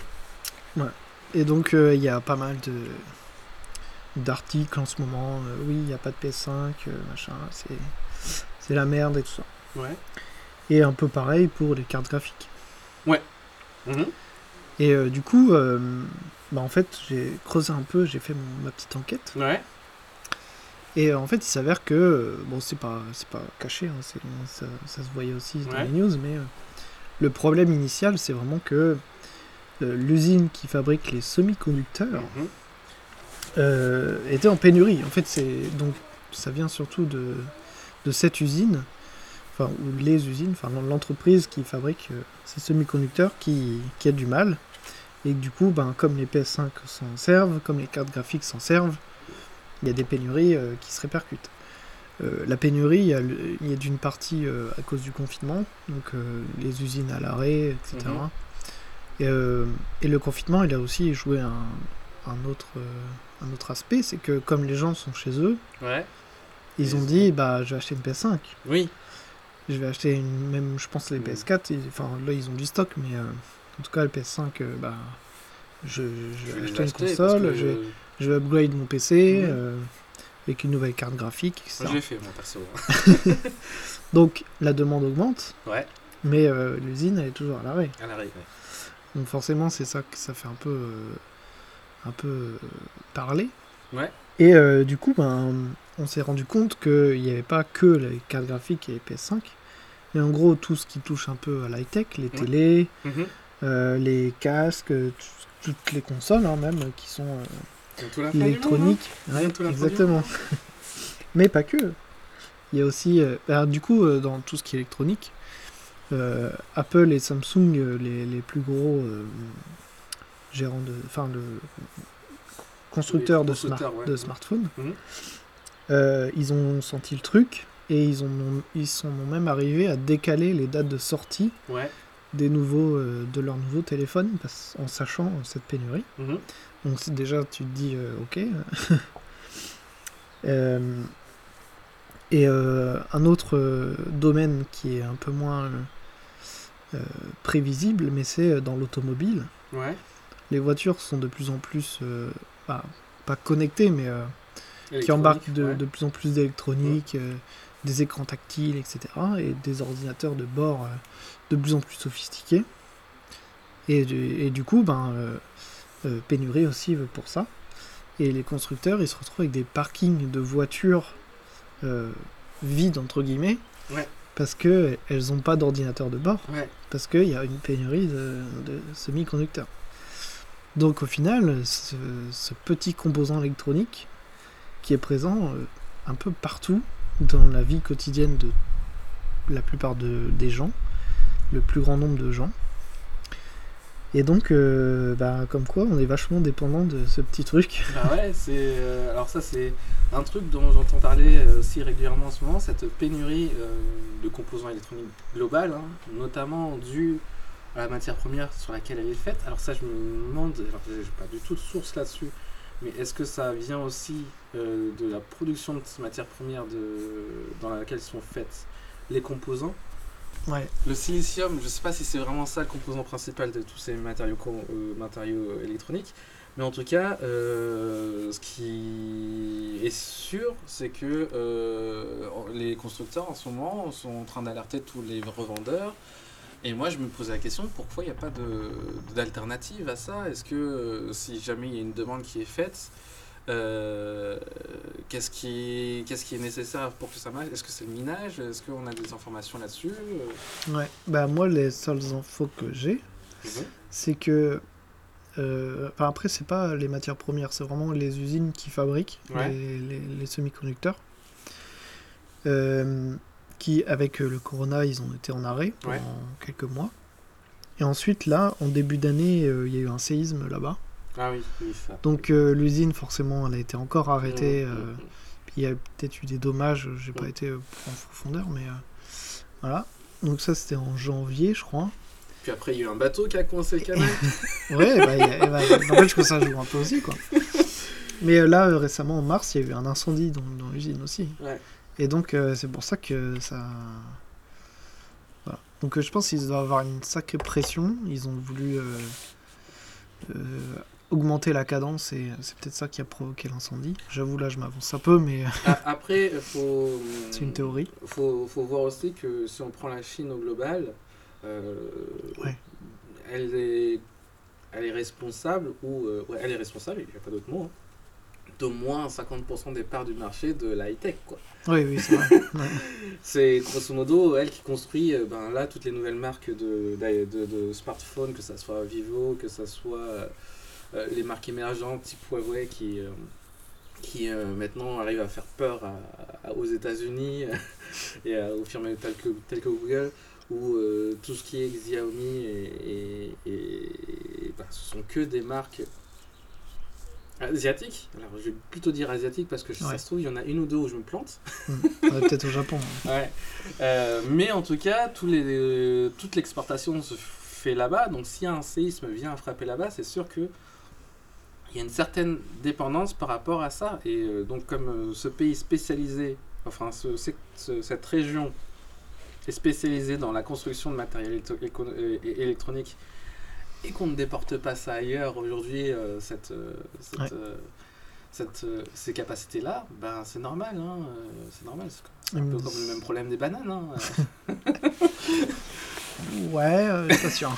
Ah, ce matin, j'étais en train de penser, imagine, il n'y a plus de bananes. Mais le confinement serait horrible. hein. je pense que tous les parents sont plutôt d'accord avec moi, mais. mais c'est vrai que les bananes, c'est le mal. Euh, mais Ça dépend comment tu t'en sers. Euh, oui, ça dépend. ouais, faire du bien. Euh, on a dit on évitait de frôler le Peggy 18 quand même. Non, Il n'y avait pas de sous-entendu du tout. Non, Mais euh, on parlait de sourire. Voilà. ouais, avoir la banane. avoir la banane. et et les composants électroniques s- viennent aussi d'une exportation hors, euh, hors Europe et États-Unis, mais pour autant, on est, nous sommes des gros consommateurs de ce genre de, choses-là. Donc euh, quand il y a un bateau qui vient, euh, vient, bloquer la, la circulation euh, entre nous et l'Europe, ou quand euh, nous et la Chine, euh, ou quand euh, il y a des séismes, ou quand il y a euh, une fermeture des usines, ça m'étonne Le pas qu'avec leur force de frappe, ouais, ça m'étonne pas qu'avec leur force de frappe euh, là-bas, euh, on soit, euh, on soit impacté euh, Mm. d'un point de vue, au moins, alors, avec les mots savants que je connais, hein, au moins spéculativement, quoi. Ouais, que ouais, ce soit ouais. d'un point de vue commercial ou le reste. Donc, ouais, c'est. Il me semble que Joe Biden parlait de créer des usines aux États-Unis. Et ça, ça reste une bonne idée. Déjà, au point de vue. Au point de vue. Au point de vue environnemental, déjà. environnemental, hein, éviter de faire transporter, même si ce sont des tout petits Ouais, micro-condensateurs euh, euh, ou euh, tout petits smartphones, que c'est léger et que ça pèse pas lourd. Euh, si on peut éviter de faire circuler ça en bateau ou parfois en avion Mhm. pour les, Mhm. les, les- les gens pressés, ça peut être pas mal. D'ailleurs, le prix de ces semi-conducteurs a- a été multiplié par 10, je crois. Depuis euh, ces événements. C'est pas mal. Voilà. Donc, comme quoi, euh, tout a un impact. Ouais. voilà. Donc, euh, bah ouais, on est de plus en plus connectés. Avec le confinement, on, on veut l'être encore plus, Mhm. connecté, et, euh, branché, high-tech, etc. Mais euh, derrière, les usines, ils suivent pas. Quoi. Ouais. Enfin, j'aimerais bien. je parlerai un jour de Green IT parce que c'est un domaine aussi qui me touche beaucoup. Euh, je pense que ça parle à beaucoup de personnes. Je sais Ouais. pas si euh, Bah parler. ouais, j'entends parler, mais j'ai jamais vraiment mis le nez dedans. Et euh, pareil, Et ça euh, le fait d'être très connecté, et la culture de l'immédiateté, et on est les premiers à le savoir dans l'informatique, dans le développement informatique, et de plus en plus, la demande de ce genre de- de- de- d'action et de- de- d'application est de plus en plus accrue.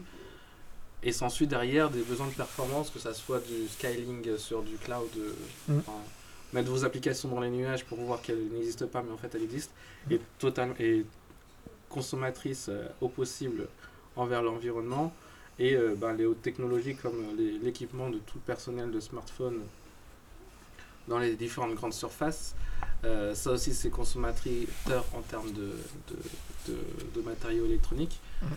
Euh, je pense qu'on pourrait avoir un énorme débat sur, euh, sur, euh, sur qu'est-ce qui, quelle est la bonne hauteur à avoir en termes de technologie et de performance et d'écologie. Ouais, ouais. C'est le nouveau trigramme, à mon avis, d'une entreprise.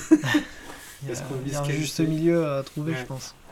Ouais, parce qu'aujourd'hui, les entreprises sont, sont sur un trigramme de qualité, performance et rentabilité. Euh, enfin, qualité, rapidité et rentabilité.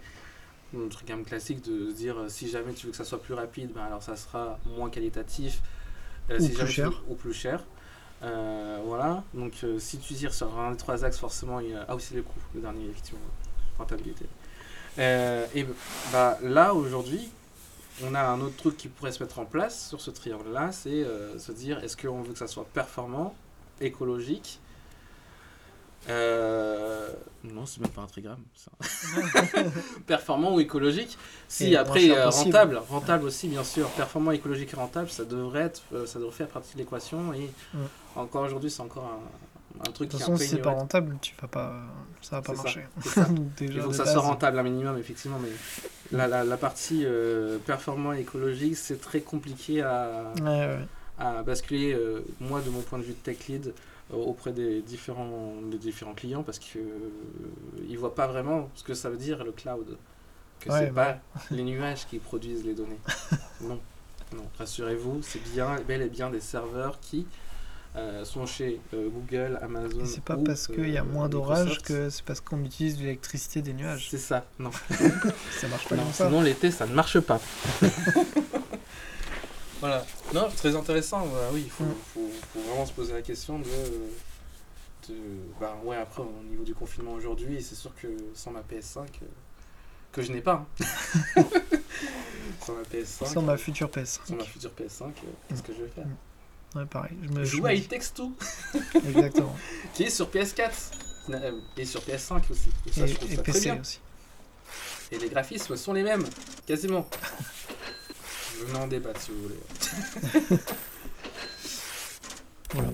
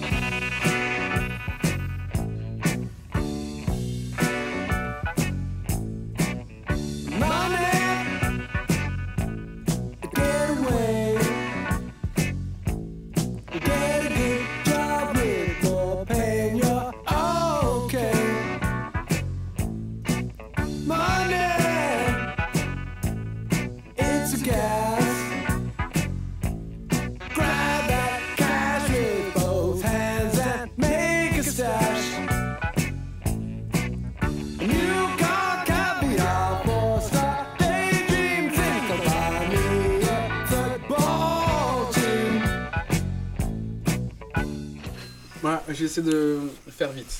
Regarde. Ok. De toute façon, je mange, donc je vais rien dire. Eh ben, bonne part de gâteau. Euh, en parlant de gâteau, alors je vais essayer de faire une transition super efficace. Euh, à part à base de gâteau et de. Non, je vais pas y arriver. hein. Juste parler en fait euh, De chat de- d'algo mécanique. Non, pas du tout de chat. Ah oui, t'as pas fait d'espagnol Algo mécanique hmm? T'as pas fait d'espagnol? Ah, gâteau. Ah, aussi, un gâteau. Un, Mm. un- un gâteau. Si, si, Ouais. si, je vois Ouais. le chat. Ouais, ça aurait pu. Euh, algo mécanique, euh, chat. Non, ça ne marche Non. pas. Non. Alors, l'algo mécanique, c'est un terme que j'ai inventé il y a tout juste deux jours, qui parle de développement et de mécanique. Alors, oui, effectivement, nous sommes des développeurs dans l'informatique qui vont particulièrement, nous, euh, en tout cas, s'axer. Maxime, je pense que toi, tu en avais fait un petit peu de, de robotique. Non Euh, non. Euh, Même pas au- dans un pays outre-Atlantique? Non? Non. non, voilà. Alors, on couperait ce passage-là. Non, tout ça pour dire que l'ergomécanique, euh, c'est euh, pour moi euh, un dérivé de la robotique euh, quand on connaît pas la robotique. C'est euh, prendre en considération en fait que la robotique c'est pas si simple. Euh, dans ma vie, j'ai eu affaire à la robotique lorsque j'ai eu mon premier salaire. Mon premier salaire d'alternant m'a permis, à mon premier Noël, de m'offrir des Lego NXT. Lego Mindstorm NXT. Euh, c'est un truc dont je rêve depuis euh, la version 1.0 qui j'avais 10 ans ou 12 ans. Euh, les Lego, les Lego donc comme vous l'avez compris, c'est un un univers où on peut faire du bac à sable, on peut faire énormément de choses que l'on souhaite. Mais en plus de ça, avec les Lego euh, Mindstorm, on a possibilité de lui accrocher une brique pour avoir des Lego type Technics. Alors, les Lego Technics, ce sont des logos un peu plus solides qui permettent de s'assembler pour avoir des bras articulés facilement. Des Lego Technics programmables. Alors là, euh, en me disant je peux construire ce que je veux et en faire un robot qui fait ce que je veux, euh, ouais, ouais, c'était un kiff. Euh, c'était un kiff euh, bah, qui a pas duré longtemps parce que bah, j'ai vu les limites, notamment dans ce que je vais décrire de l'algomécanique. Euh, mais un kiff qui était assez kiffant dans le sens où on avait pas mal de capteurs euh, quand je l'avais acheté euh, donc en 2010, les capteurs étaient lors du bouton poussoir, le bouton de contact, c'est-à-dire que quand, quelque chose venait le heurter, ben, on avait un signal. de puce infrarouge, laser infrarouge plutôt, qui permet de détecter la distance par rapport à un mur, de plusieurs servomoteurs. Alors ça, c'était euh, un, un terme que je ne connaissais pas du tout avant. Ce sont des moteurs qui enregistrent et qui euh, peuvent freiner, des moteurs avec des freins qui sont assez intelligents pour freiner et accélérer comme on le souhaite euh, sur un axe bien précis et en plus qui enregistre la vitesse à laquelle il tourne et savoir quand est-ce qu'il cale. Est-ce qu'un servomoteur, ça permet pas aussi de faire dans un sens et dans l'autre Rapidement? Si, si, il Il s'appelle. me semble que c'est ce qui est utilisé dans les voitures euh, téléguidées pour tourner les roues. Euh, T'as un alors, servomoteur qui est lié avec ta télécommande. Donc quand tu vas à gauche, le servomoteur il tourne d'un sens. Tu vas à droite, il tourne dans l'autre sens. Sur, sur la partie euh, Lego, euh, Lego, Mindstorm NXT, parce qu'aujourd'hui on est en, en version Evo, hein, je vous laisse découvrir ce que c'est, je n'ai pas voulu en racheter. Euh, sur la partie euh, NXT, on n'avait pas d'axe de rotation. Enfin, on avait un axe de rotation pour que les roues tournent, Ouais. mais ça ne tournait pas à gauche euh, ou à droite. Pour tourner, il fallait tourner l'un dans, un sens et l'autre dans l'autre sens. Ouais. Comme ça, il tourne sur lui-même. C'était un véhicule à deux roues que j'avais fait, notamment. Si, tu, si tu tournes la première roue vers l'avant et l'autre vers l'arrière, il va tourner À gauche, en votre gauche, sans doute. Ça dépend le, lequel Ouais, va ça, dépend, ça dépend du sol, du sens du sol. Euh, et inversement, ça tournera à droite si on tourne les deux roues euh, ben, dans un sens contraire. Euh, donc, ce servomoteur me, me permet de savoir notamment si, lorsque mon véhicule avançait, il calait ou il tournait dans le vide, tellement les capteurs étaient assez sensibles à ça. Euh, et enfin, une sorte de puce euh, GPS euh, qui permet d'avoir une sorte de boussole et s'orienter dans, une puce GPS avec boussole. Et je suis pas sûr qu'il y avait GPS pour du vrai, hein, mais il n'était pas très précis. Ça restait un jouet pour les Peggy 12, hein, parce que ben voilà, fallait savoir utiliser un petit peu son, son, son cerveau de manière avancée. Donc moi j'avais euh, 21 ans environ, je crois, je sais pas, 20, 21, 22 ans. L'inverse du 12, quoi. Voilà, exactement. L'inverse du 12. Euh, et en fait, ce que j'en avais fait, c'était essayer de mapper, euh, faire une map de mon salon. C'est-à-dire que je laisse avancer mon robot et puis je lui dis, ben vas-y, dessine-moi euh, mon salon en faisant tous les contours, en esquivant tous les, tous les obstacles. Euh, si on y réfléchit bien, il y a quelqu'un qui a fait ça, il y a quelqu'un qui a fait ça, euh, c'est Roomba euh, avec ses aspirateurs robots. J'allais dire e-robot. mais- Ouais, iRobot aussi, mais ils ont tous fait ça finalement. Et finalement, j'ai fait un aspirateur robot qui n'aspire pas. Voilà, Même ça, pas une petite lavette ou quoi. Non, non, non, je lui ai rien mis. Je lui ai juste dit avance et j'étais foufou. Donc, même ça, alors si vous avez déjà eu un aspirateur robot, vous avez peut-être eu sur certaines des marques un peu plus low cost, euh, euh, le phénomène du je suis coincé sur une marche où euh, il y a un chiffon sous mes roues, je sais plus avancer. J'ai eu à peu près les, mêmes problèmes, sauf que là je les ai eu avec le rayon de soleil un peu trop grand ou euh, un nombre, une, nombre, euh, une nombre de chaises ou euh, une barre de chaise juste tout simplement qui était indétectable vis-à-vis des capteurs que je lui avais mis vu que j'en avais qu'un seul pour mesurer la distance. Donc l'algo mechanics c'est quelque chose qui nous fait appréhender, euh, c'est intéressant, hein, ça nous fait appréhender les joies de la programmation dans de la physique, euh, en se rendant compte qu'en fait, c'est pas parce qu'on a décidé d'un programme assez logique que la réalité sera la vraie vie. Ça arrive exactement la même chose dans notre vie de développeur. Bien sûr qu'on a euh, euh, ce ticket de caisse qui a été encaissé avec trois fois le même article au lieu d'un, ou parce que, je sais pas, la personne a bipé trois fois sans faire exprès. Ça, ça nous est arrivé la même chose dans la vraie vie, sauf que dans une vie physique avec un robot, bah, il y a une histoire de vérin, de piston et de de- de- de- d'accélération plus ou moins grande qui nous permettent de ne pas être précis par rapport à la distance qu'on parcourt. Donc bien évidemment, ma carte de mon salon était fausse. Parce que ça patine, parce qu'il y a des chocs qui sont pas bien pris en compte, mais on n'est pas loin de la vérité. Et c'est ça ce qui est intéressant avec l'algo mécanique, c'est que au-delà là où nous on développe avec précision, c'est-à-dire qu'on on a l'habitude de faire euh, circuler des chiffres d'un point A vers un point B, des données d'un point A à un point B, Là, on parle de réaction physique. Et c'est beaucoup plus rigolo et beaucoup plus. euh, enfin, avec des marges d'erreur qu'on n'a pas vraiment l'habitude de, de- avec Mhm. lesquelles on n'a pas vraiment l'habitude de jouer tous les jours, qui permettent de faire des choses intéressantes. Aujourd'hui, euh, sur ce genre d'approche, euh, aujourd'hui, euh, je travaille dans une boîte dont, comme j'ai pas encore, dont, je travaille dans une boîte qui s'amuse à aller euh, visiter euh, des écoles pour leur proposer d'avoir une première approche avec de l'informatique. Euh, dans ce concept-là, nous venons avec une valise avec trois ou quatre robots différents, un pour les 3-5 ans, un autre pour les 5-8 ans et un autre pour les 8 8 plus.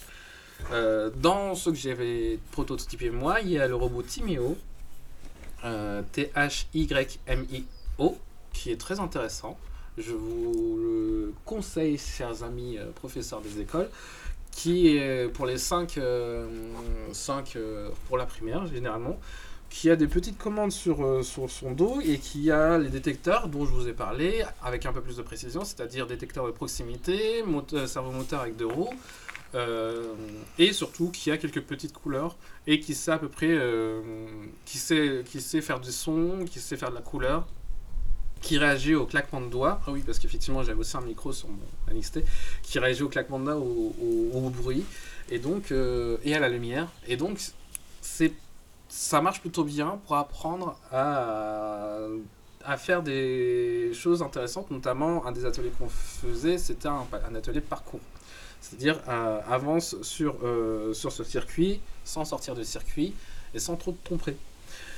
Donc Timio se code en, pas mal de choses, notamment cette plateforme Scratch euh, qui permet aux enfants d'apprendre à développer, d'avoir une approche de développement avec des, blocs qu'on vient glisser les uns en dessous des autres. Euh, voilà. Euh, c'est un exemple aussi d'algo robotique où j'ai pu observer que bah, surtout quand on est un enfant, vu de l'extérieur, quand c'est pas moi l'enfant, euh, bah, c'est pas si simple que ça de de- d'expliquer lui. Ah oui là ça marche pas parce qu'en fait le mur euh, euh, il l'a pas vu il l'a pas bien vu. Donc euh, pardonne-le pour cette erreur. Ton programme est bien fait mais pardonne-le de cette erreur. C'est un robot. Il peut pas tout faire. Ouais, aujourd'hui on arrive aussi à la domotique, hein, on en parlera beaucoup sans doute avec Maxime parce que c'est un attrait qui nous importe dans notre maison. Euh, où euh, bah, l'algo-mécanique ça marche aussi euh, avec l'électricité qui n'est parfois pas si précise que ça. Parce que ben, un circuit électrique ce n'est pas pareil du tout qu'un processeur. Un processeur il sait, il réfléchit. Euh, un circuit électrique et des capteurs ne réfléchissent pas, ils donnent un état. Parfois il fait jour, parfois non. Ça dépend, ça dépend, ça dépend aussi euh, l'humidité, ça dépend de plein de choses. Le chauffage il n'est pas forcément précis, la température n'est pas forcément euh, au degré près. Peut-être des fois il y a le rayon de soleil qui vient taper pile poil sur la sonde et en fait ça marche pas parce que c'était juste le rayon de soleil Mhm. et pas le vrai soleil. Il y a plein de choses qui font que par exemple, euh, ben euh, en programmation on arrive à faire des boucles infinies sur la lumière qui s'allume et s'éteint en pleine nuit. Ouais, ça m'est arrivé, ouais. Je connais quelqu'un à qui ça arrive aussi. Ouais, ça m'est arrivé, ça réveille les enfants. Donc. Euh, C'est pas dans ta chambre, c'est bon. Non, c'est dans le couloir, c'est un peu plus flippant. non, euh, aujourd'hui, euh, là où je veux en finir, surtout sur ce débat-là, c'est que je trouve qu'on avance très très très bien.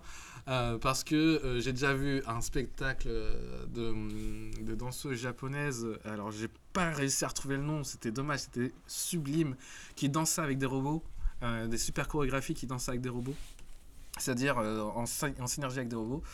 Euh, et notamment cette dernière vidéo de Boston Dynamics, non pas celle des, des euh, prétendus euh, chinois qui font danser de vrais danseurs sur une piste de danse à Disneyland. Non, cette rumeur est fausse, je vous le dis. Mais ça peut mettre le doute vu comment la rumeur s'est répandue. Il existe une rumeur comme quoi deux personnes qui dansaient sur un plateau étaient deux robots. Mais en fait, non, parce que parce que euh, la dynamique aussi des, aujourd'hui des vérins n'est pas aussi souple que des, des jambes d'humains. Voilà.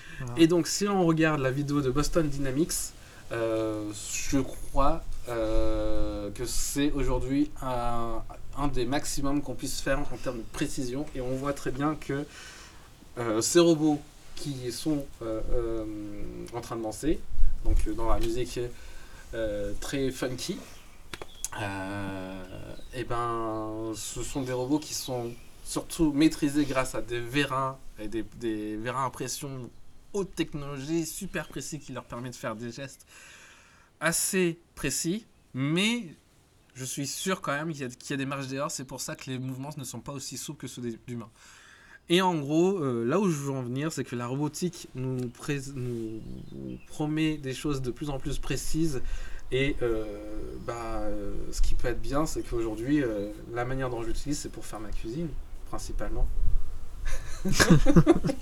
C'est bah, c'est une conclusion. bah, en gros, peux- t'as appris un peu les bases de la robotique, comme C'est quoi, ça. c'est ça, j'aime bien la vraiment eu, comme quoi t'es confronté à la réalité du monde et que c'est ultra dur du coup. C'est la, la, la notion des, des, des- des- enfin, la physique n'est pas aussi précise que ça. hein. C'est pour ça que faire décoller une fusée. euh, salut Thomas Pasquet, Pesquet, pardon. Euh, Pasquier, Pasquier. euh. Pasquet, ça, c'est Harry. Thomas Pesquet, euh, euh, en fait, c'est pas si simple. Il y a plein de virgules qui peuvent être problématiques. Et même sans ces virgules, il y a juste euh, le petit coup de vent en trop ou euh, pas Ouais, mal de choses qui font qu'il faut compenser à chaque fois avec euh, des nouveaux capteurs, des nouveaux vérins, des nouvelles choses à gauche à droite qui permettent de stabiliser une structure robotique. Et ouais, c'est pas c'est pas simple. C'est une approche de la robotique qui n'est pas du tout simple. Qui Il y a tellement de choses variables que euh, faut essayer de tout prendre en compte. C'est ça, c'est ça. En, en physique, la pure physique, quoi. Mm. Euh, avec ses vecteurs euh, inertiques, euh, la- le gros G, E égale MC2 Non, Pas E égale M6 non c'est là, non, non, pardon. La vitesse multipliée. Bon, j'en sais rien du tout. Ouais, ouais, tout ouais. ça, j'y suis plus, hein, moi. Moi, je, je, je, sais, que- je sais faire des additions, des additions booléennes.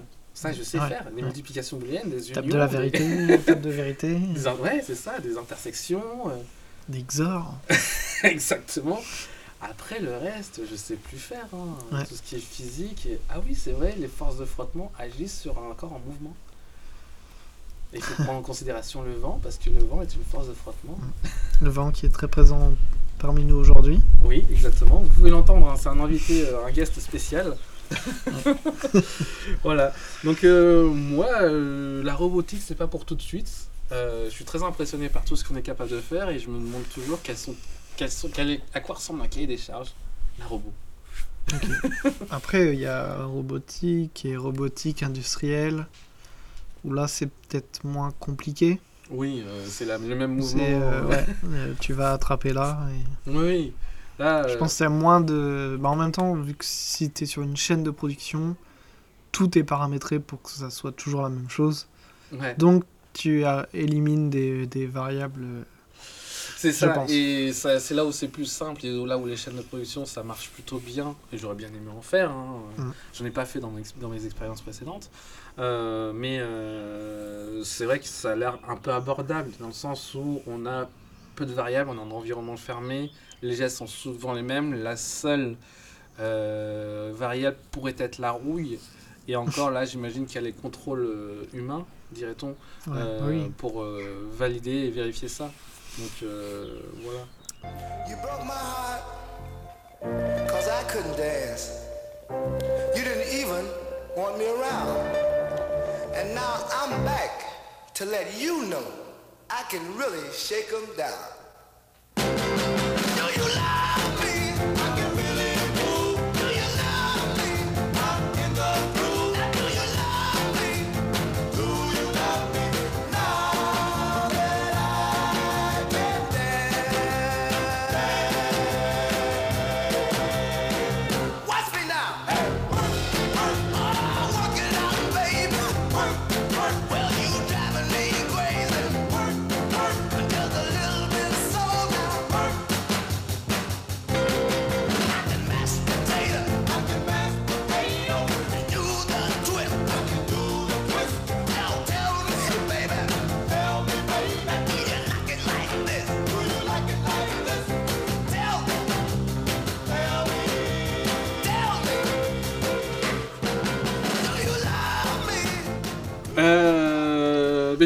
un petit. euh,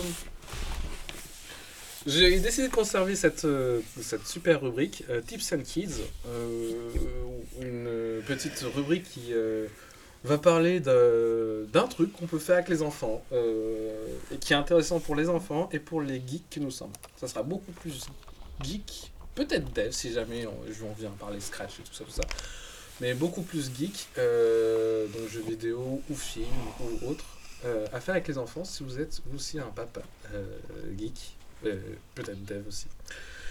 Euh, J'avais envie de parler de, attention, il va y avoir un, aspect, un aspect aventureux pour vos enfants, hein, de Kingdom Hearts, troisième du nom.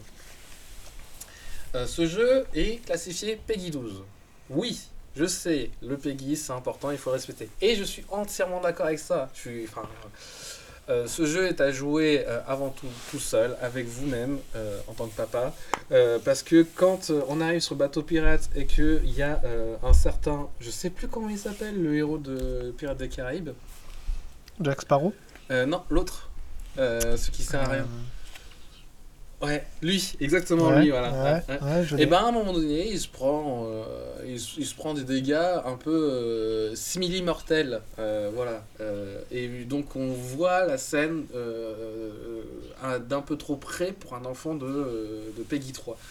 Donc oui, ça c'est le genre de truc qu'il faut éviter. Et puis certes, certes, il y a des démons, il y a des, il y a des démons vraiment méchants, il y a une histoire de, de, de, de voler les âmes et tout ça, tout ça. Donc l'histoire ne va pas les intéresser, surtout on va parler d'Upside Down un petit peu parce que, euh, le monde des ténèbres, euh, bah, c'est vraiment un monde des ténèbres qui fait peur. Donc jouez-y tout seul. Par contre, une fois que vous y avez joué tout seul, que vous avez exploré les différents mondes, notamment euh, le deuxième monde qui est le monde de Toy Story, cela peut être très intéressant parce que ce jeu, hors situation épileptique, est génial parce qu'il suffit typiquement de tapoter sur la touche croix pour faire des cascades magnifiques.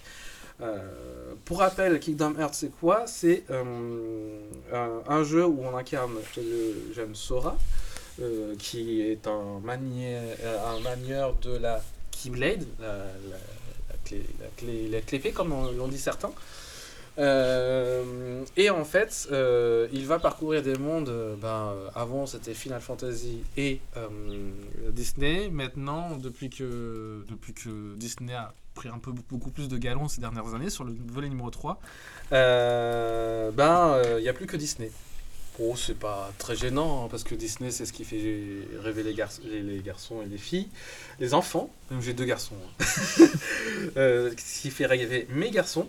Euh, donc, euh, notamment, lorsque, aidé de Donald et Dingo, on vient jouer avec Buzz l'éclair et. Allez Le cowboy s'appelle Toy Story? Ouais, Woody. Woody, merci. Buzz l'éclair et Woody euh, dans un. Dans un. Comment ça s'appelle?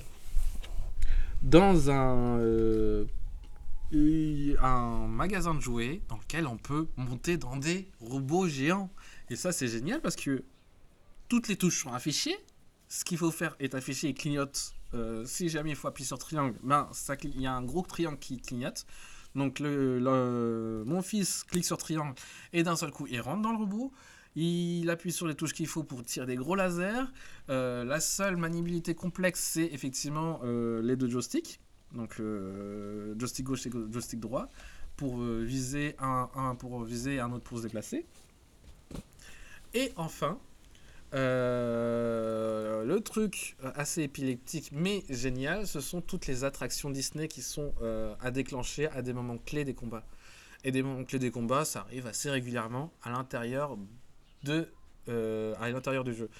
Euh, allez voir sur internet euh, les différentes attractions lors du Disney Manège Carousel à le Grand Splash en passant par les tasses les tasses d'Alice le Pays des Merveilles. C'est génial parce qu'elles sont faciles à déclencher et encore une fois pour faire des actions spectaculaires dans ce jeu il suffit de marteler la touche croix. Ça suffit amplement en mode normal à euh, exalter votre, euh, votre petit bout de chou.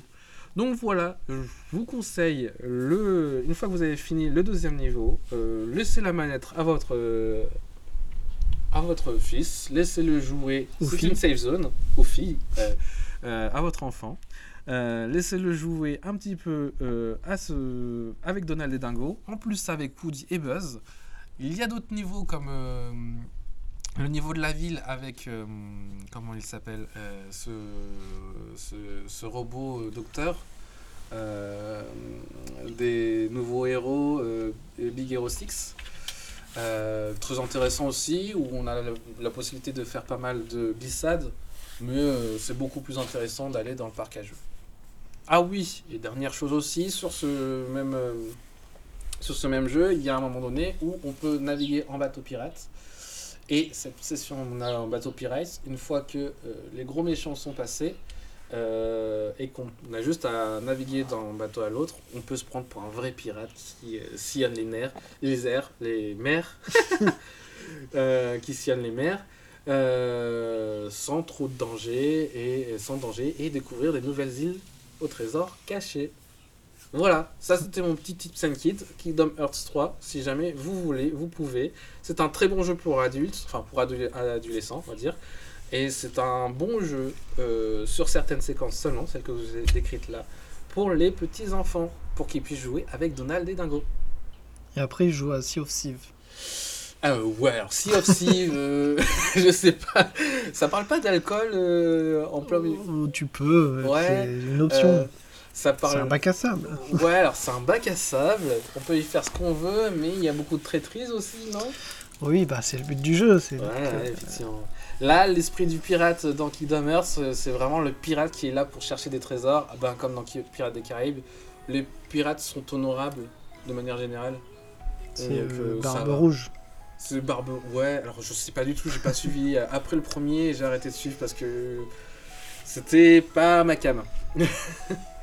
Mais voilà. Ok, super. Let me face, let me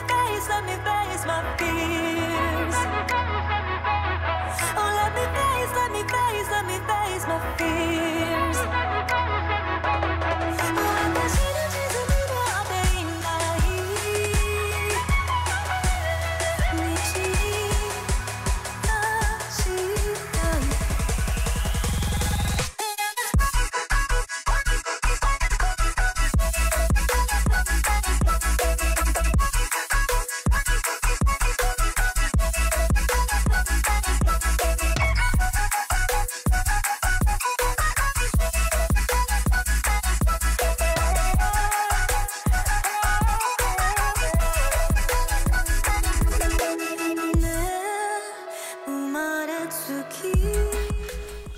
Moi, je voulais parler euh, de un de mes petits projets du moment, Mhm. qui est de réaliser un bot Telegram. Ah, ça c'est bien. Telegram est une excellente application de messagerie. Voilà. Mieux que certains de chez euh, Monsieur Marc euh, Zuckerberg. Zuc, Zuc. Euh, ouais, parce que au moins, euh, même, euh, enfin, ils sont sympas quoi, chez Telegram. Je vous Oui, invite tous à nous rejoindre euh, sur Telegram ou Discord peut-être aussi. Ou, Ouais, ou, On verra, on sait pas où Messenger. qu'on est. Ah bah non, Messenger. non. Ou WhatsApp. Ah, non, non. Ah, c'est- ah non, Non. non, non. Ouais, ouais, j'ai un Oculus, ouais, je sais. Donc, euh, du coup, euh, mon projet de base, c'est. En fait, j'ai- j'aime bien euh, essayer de monitorer des choses de ma vie. Ouais. Comme par exemple, euh, bon, là j'ai. Parce que j'avais plusieurs idées de projets, je vais me concentrer que sur un. Euh, c'est de. C'est c'est con, hein, mais euh, de savoir euh, combien de kilomètres je fais par mois avec ma voiture, par Ouais. exemple. Bon, c'est bien. Ah, c'est intéressant parce que bien. tu fais jamais attention de machin. Donc du coup, euh, j'ai réfléchi à comment je pourrais faire pour essayer d'avoir un truc pas trop contraignant pour moi, genre Mhm. ne pas devoir se connecter sur un site euh, que j'ai accès Ouais. que depuis chez moi et que voilà, Mhm. pour pouvoir rentrer le nombre de kilomètres euh, Mhm. et que ça s'enregistre automatiquement, etc. Donc euh, j'ai eu une idée de, de faire un bot Telegram. Ouais. Donc un bot, c'est euh, une conversation avec un robot, Ouais. un peu comme sur les sites internet, euh, où on parle De avec les chats. des euh, voilà. Où ils te disent bonjour de avant l'aide même que euh, Ton site, il est- quoi que ce soit, ou même la page n'est même pas finie de charger, Voilà, qu'il y a déjà le bot qui s'allume. et donc voilà, c'est parler à un robot et lui dire, bah voilà, euh, je fais un rappel qui me dit toutes les semaines, par exemple, c'est qu'il y a combien de kilomètres, Mhm. et je réponds en, en allant voir le compteur Ouais. et rentrer la, vari- la variable. Ça fait beaucoup de saisies manuelles, ça, monsieur. Ah non, parce que c'est comme si je recevais un message de d'un ami, Mhm. et ah, tiens, faut que je rentre euh, la valeur de la Ouais. voiture. Bon, c'est vrai que si je suis pas dans la voiture, c'est chiant. Ouais. Mais euh, voilà, c'était possible, c'est une, hypothèse. Sinon, après, ça peut être, bah voilà, là je vais dans la voiture, tiens, je vais rentrer, Mhm. je tape une commande à mon, à mon robot, Ouais. je lui dis, euh, je veux ajouter une valeur de, de kilométrage, Ouais. et il me dit, ah ok, cool, c'est quoi la valeur? Mhm. Et puis, euh, en fonction de la date du jour, ben, il sait que tel jour, il y a tant de kilomètres. Ouais. Donc voilà, c'était un peu le but. Donc euh, j'ai mis en place euh, le robot Mhm. sur Telegram, donc ça, ça marche. Euh, donc je l'ai fait en Python. Mhm. Et euh, bah voilà, quand je démarre, euh, je peux lancer une commande. Et pour l'instant, c'est du type Hello World. euh, Ouais, ouais. euh, Une conversation et puis voilà, où ça, ça renvoie le texte que j'ai Mm. tapé ou des trucs comme ça. Euh, et puis euh, après venait la question du euh, stockage des données. Ouais. Et en fait, j'avais commencé déjà à faire un, un Google Sheet Ouais. avec quelques valeurs. Et euh, j'avais des, des débuts de graphes, euh, Mhm. parce que c'est un peu le but euh, d'avoir des graphes Ouais. pour dire voilà, sur ce mois-ci, attends, etc. Et du coup, je m'étais dit, bah, le, le robot Telegram, bah, il va mettre à jour le Google Sheet. Bah ouais. Voilà, easy. Je regarde les Google API, APA, API, ouais, API. API. Et euh, bah, c'est là que ça s'est corsé. Ouais. J'ai pas moyen de, de réussir à, à, à me connecter sur mon compte euh, via le, le robot. Euh, à chaque fois, euh, il y avait toujours un truc qui allait pas. Il me demandait de, de me connecter sur une URL pour approuver euh, l'application non reconnue Ouais, à accéder ouais, à mon compte. ouais. Et je me suis pris la tête, j'ai- je pense que j'ai presque tout essayé. Mhm. Mais euh, euh, j'ai pas réussi. Sur cette, euh, sur Google a changé euh, deux ou trois fois ces derniers temps ou a augmenté deux ou trois- euh, ses couches de sécurité. Et c'est vrai que c'est devenu rassurant et pénible à la fois. Euh, Rassurant parce que, bah, effectivement, au moins on n'a pas de man nous middle. Nos clés sont, euh, nous appartiennent à nous sur les API et encore heureux. Sur la partie haute, ça marche plutôt bien. Par contre, c'est vrai que euh, pour la partie. euh, comment dire Pour la partie euh, utilisation de, des API, il faut déclarer pas mal de choses. Donc, Ouais. L'ayant vu ça, il faut sans doute généralement déclarer au moins une application et restreindre cette application à un maximum de, de- de- d'émetteurs sources. Ouais. Mais j'ai essayé tout ça. Ouais, j'imagine. Et je pense qu'il y a un truc que j'ai pas vu, mais euh, Et en plus de ça, il faut avoir des certificats qui vont bien. Ouais, euh, ouais. Avoir une connexion HTTPS qui va bien. Donc je sais pas si euh, en l'ayant fait une fois, j'y suis arrivé. hein. L'ayant fait une fois, je sais pas si- combien de temps j'ai mis pour y arriver, combien de certificats j'ai dû faire, combien d'IP fixes j'ai dû figer et combien d'IP sources j'ai dû euh, renseigner pour le faire depuis une maison. Voilà. Mais, parce que là, moi, je le fais sur mon Raspberry, mhm. qui lui n'est pas euh, visible d'internet. Bah, c'est ça le truc. Donc c'est ça qui est embêtant.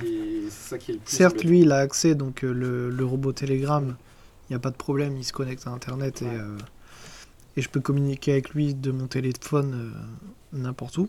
Mhm. Mais autant le, Google API, voilà. Donc au bout d'une semaine, j'ai, bah, j'ai pas laissé tomber, mais j'ai eu une autre idée. Je me suis dit, mais pourquoi se casser la tête et pas ne pas stocker un CSV Ouais. euh, sur, euh, sur le Raspberry. Ça Ouais. prend pas tant de place que ça. Mhm. Et puis, euh, ce sera sûrement plus rapide. Oui. Donc, du coup, bah, j'ai commencé à faire ça. Et ça marche plutôt bien. C'est pas fini encore. Et l'étape d'après, j'ai commencé un peu à me renseigner et faire quelques tests. C'est euh, justement faire les graphes. Ouais. Euh, parce que j'aime bien faire des graphes et avoir des visuels. Mhm. Et donc le but ce serait que euh, quand je rentre une valeur de kilométrage sur, mon- sur ma conversation Telegram, qui me disent très bien, euh, voilà, et voilà le, le graphe du mois, par exemple. Ouais, ouais. Qui me répondent en, en message, euh, c'est bien noté, voilà le graphe du mois.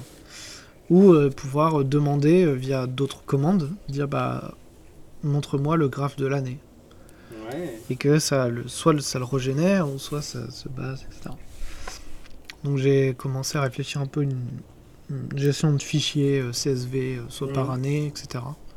Donc ça, bon, c'est pas compliqué à mettre en place. J'ai pas fini, mais euh, voilà, c'est pas c'est pas compliqué. Gestion de fichiers en Python, c'est assez facile. Écriture, euh, lecture, écriture, voilà. Ouais, c'est un peu les bases de, Mhm. de programmation. Mhm. Et après, tu passes tout dans une moulinette, comme on dit chez nous. Ouais. Et après, ça te sort des graphes en quasi temps réel, si jamais t'en as envie. quoi. Ouais, et euh, donc j'ai trouvé une lib euh, Python qui s'appelle euh, Potly. Ouais, Potly. Ouais. Euh, qui a l'air vraiment pas mal, open source, Mhm. euh, que j'ai installé. Et, mais sauf que c'est plus euh, du visuel en temps réel, euh, un peu à la Kibana, où tu peux Ouais. modifier les graphes, euh, prendre une sélection de dates euh, plus courte ou filtrer sur des trucs. Et t'as un- une option euh, export euh, l'image. Les derniers graphes que j'ai faits euh, étaient faits en R, euh, quand je les ai faits en, commande de- en ligne de commande. Je sais pas si. euh, alors, le R est un langage euh, spéc- euh, euh, euh, très très orienté mathématique, donc, euh, donc doué pour faire des graphes. Euh, un langage de programmation, bien sûr. Et euh, par contre, il faut s'y connaître un peu en, informatique, en mathématiques Ouais. pour pouvoir manipuler R. Mais il discute très bien avec Monsieur Python. Python, le langage donc, que tu as choisi. Euh, donc ça peut être intéressant d'essayer de mixer ça avec, euh, avec, euh, avec cette solution-là. Et je pensais à un autre truc. Est-ce que tu envisages, pour aller encore plus loin, d'avoir un- de, de mémoriser le tracé kilométrique à partir de ton GPS de ton téléphone Non. Est-ce que tu pensais détecter ton entrée dans la voiture avec le Bluetooth de ta voiture? C'est possible, mais euh, c'était pas dans mes optiques. Moi, c'est un, c'est un truc que je rêve dans, dans, les applications. euh, Ouais, euh, non, juste, euh, c'est peut-être possible aussi de. De peut-être euh, en, en achetant un périphérique euh, de ta voiture, mhm. de connecter en Bluetooth et de récupérer la valeur euh, directement. Ouais, c'est. Ah, ça c'est. ouais, Ça serait encore top. hein. Tu rentres dans ta voiture, ça met à jour. C'est ça. Tu auras les stats de tous les ça- jours presque. C'est un truc dont je rêve, c'est vraiment. euh, euh, dans mes projets perso, c'est réussir sans service tiers du cloud, c'est-à-dire cantonné à mon espace perso avec ma cryptographie et mes, espaces, mes données à moi, euh, de pouvoir euh, automatiser un- des relevés comme ça. Mm. Moi, ça serait plus sur euh, ce qui sort et ce qui rentre de mon compte en banque. Ouais, c'est un de mes autres projets de bot Telegram. c'est ça. Et, et, et l'avoir pour moi et de manière automatisée sans que j'ai quasiment rien à demander. Telegram a en plus dans ses différents bots, bot phaser, euh, donc le gestionnaire de bots de Telegram, euh, la possibilité de rendre des conversations euh, très, comment on très assistées. C'est ça le mot en français. Très assisté, c'est-à-dire qu'on pose une question à un bot, il va nous répondre à une, une- une question à choix multiple, euh, et on va avancer jusqu'à avoir ce qu'on veut juste avec du clic, clic, clic, clic. Et puis euh, Telegram sait très bien faire ça, c'est-à-dire à faire un assistant comme ça. Ouais. Et j'aimerais beaucoup arriver à faire ce genre de bot aussi, parce que les bots Telegram... Avec, le clavier qui change. euh, C'est ça. Ouais. Ça, j'ai réussi un peu à, Ouais. faire, j'ai bidouillé un peu. Ouais. Et c'est. c'est- Franchement, c'est pas compliqué. ouais, bah, j'ai pas encore fait mon premier bot Telegram. Mais, donc, euh, Mais ouais, c'est vachement intéressant et, et un peu comme le bac à sable, tu découvres les trucs et tu dis ça. ah je vais faire ça, je vais faire ça. ça, je vais faire ça. Ça. Moi, mon bot Telegram pour l'instant, il me dit, euh, il, me- il fait du monitoring, mais il fait que des conversations. C'est m'envoie des messages quand, euh, ben, notamment pour me dire s'il y a quelqu'un qui vient rentrer chez moi sans autorisation. Pour l'instant, c'est tout ce que ça fait. Ce qui est déjà pas mal. C'est déjà oui, Oui, c'est déjà pas mal. c'est déjà plus utile que juste savoir combien de kilomètres t'as fait avec ta voiture. Oui, oui, oui, oui, oui. Bon, après, c'est juste que- Après ça peut faire flipper aussi. c'est ça. T'es en Ma mère m'a vacances toujours dit- tranquille. Ma mère m'a toujours dit, s'il y a quelqu'un chez toi, tu fais quoi? Bah... Ça été déjà arrivé avec mon père qui avait une alarme. Ils étaient pas chez eux ouais, et euh, l'alarme s'est mise, s'est déclenchée. on peut pas faire grand-chose. hein. Bah, il a appelé un pote, il était allé Ouais. voir, mais c'était sûrement un chat ou un truc. Mm, mm, mm. Donc voilà, c'est un peu mes, mes petits projets du moment. Eh bah, euh, ça va être un super euh, suivi, ça. Un petit suivi Ouais, de projet. Et je pense que moi aussi, j'en ramènerai, j'en ramènerai d'autres. euh, des sujets comme ça, parce que j'en ai. euh, Bon, le plus gros projet que j'ai en ce moment, c'est cette petite domotique où je veux tout. Je veux, je veux que ma, maison soit réellement intelligente et sûre. C'est-à-dire pas de. C'est pas le- de la partie la plus compliquée. Ouais.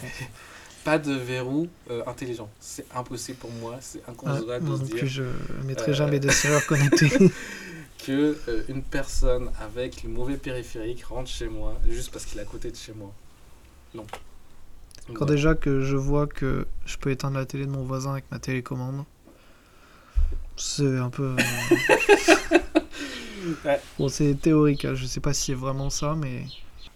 Mais j'ai une télécommande euh, de, bah, de Livebox d'ailleurs. Euh, J'appuie sur le vo- vo- volume plus et ben ma chaîne IFI s'allume. C'est très rigolo.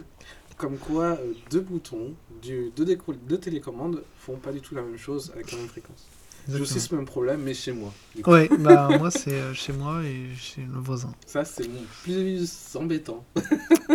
Mais je sais pas si c'est vrai, mais c'est parce qu'avec les Bluetooth, j'ai remarqué qu'il avait la même, même télé dans la même euh, série, mais pas la même dimension. Ouais. Et donc il doit avoir exactement la même télécommande que moi. Bah, il n'y a pas beaucoup de fréquences infrarouges en fait. Et, ouais. Et genre, en fait, ce qui met la puce à l'oreille, c'est que, par exemple, le soir, j'éteins Mhm. la télé, et genre deux secondes après, elle se rallume. tu l'éteins, elle se rallume. Et, et des fois, j'ai l'impression de faire un duel, et genre, tac, tac, tac. Et t'en as discuté un jour avec ton voisin, c'est ça? Non, jamais. C'est pour ça que pour l'instant, c'est théorique, mais Ça serait trop rigolo. Mais euh, j'espère quand même que sur des télés comme ça, il y a, y a une petite variation de fréquence. Mais je sais bah, pas vraiment. ouais. Parce que après, c'est vrai que quand tu rachètes une nouvelle télécommande, tu vas pas chercher à avoir. Tu vas racheter la même télécommande de cette télé-là. Bah oui. Euh, Mm. Enfin, voilà. Mais ouais. C'est marrant. Euh, Pas, pas tout le temps, mais euh, Mon prochain module domotique à acheter, je pense que ça sera un module Zigbee infrarouge.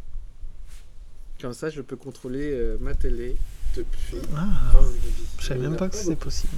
Il y en a très peu.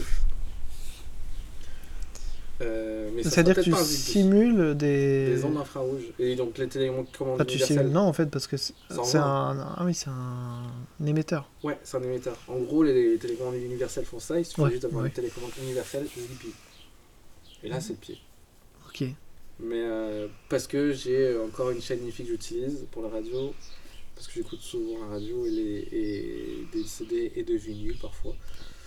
Euh, et euh, la télé s'allume et s'éteint toute seule parce que euh, il existe en HDMI un protocole qui s'appelle le CEC qui dit euh, ben, si tu appuies sur le bouton de la télé ça va allumer aussi la PlayStation Ouais. ou si tu allumes la PlayStation, ça va allumer aussi la télé.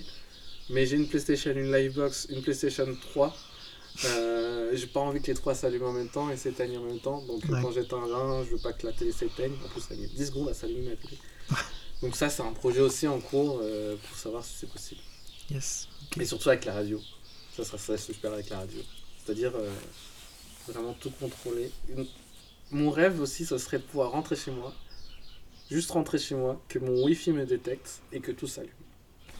Genre euh, la musique, mon Ah oui. ordinateur, et que j'ai plus qu'à m'asseoir sur ma chaise. Et que euh, y, y a ton assiette qui arrive devant. Et... Alors ça, je suis en projet encore avec euh, ça Boston c'est. Dynamics. euh, ouais.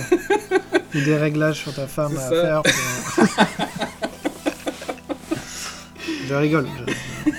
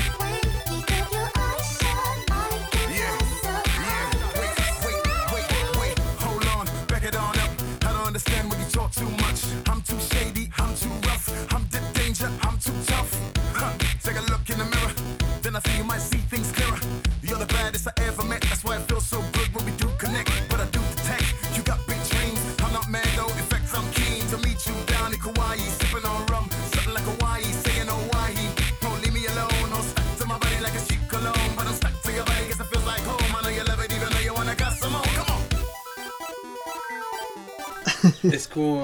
Bah voilà, c'était. euh, 1h52. 1h52 de pur bonheur. Alors ça c'est du brut. hein. Après Ouais, euh, ouais. on verra ce que ça donne euh, en termes de compilation des meilleurs moments. Vous aurez que les meilleurs moments, c'est-à-dire 1h52. Euh, C'était bien.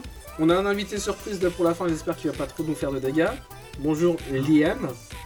Liam qui est venu sur mes jambes, qui mesure euh, 30... 50 cm de large, bon, ce n'est pas compressé, avec euh, une infinité de poils et euh, Ça se des voit sur envies ton de ouais, bah, bah, oui. des envies de caresses euh, infinies aussi. Donc, oui, voilà, c'est surtout parce qu'il y a le gâteau sur la table et que. Et donc, euh, ben, ça c'est notre premier guest. Peut-être que sur nos prochains on aura des guests. Peut-être. Peut-être que dans notre prochain on aura d'autres sujets. Euh, oui, ça. parce que si on prend les mêmes, ça va être un peu euh, Ouais. 1h52. Donc, Voilà. en attendant, euh, moi j'aime beaucoup discuter avec toi Maxime. moi aussi. Comme. euh, Comme souvent. fois, comme, euh, souvent, oui, oui. Sauf que là, c'est enregistré. Là, là, c'est enregistré et les gens euh, pourraient nous écouter et ça c'est cool. Oui. Et euh, ben, peut-être que vous vous êtes amusés. Nous en tout cas, oui. Exact. Et euh, comment conclure? On n'a Ouais. pas, encore la gimmick. euh, Ouais, on n'a pas encore le, le- le bonheur, le- le bonheur de la conclusion euh, parfaite. Mais en tout cas, euh, on va sans doute refaire un autre numéro parce que en fait, on a dû trier sur nos sujets et on a encore plein de choses à raconter parce qu'on adore raconter notre vie Ouais, exactement. et surtout s'étaler pendant des heures sur des sujets. Et euh, d'ici là, j'espère que vous serez aussi avec nous. Et, euh, ouais, en espérant que vous écoutiez la suite et que. Ouais. Et voilà, et puis on se dit au revoir et à la prochaine. Ciao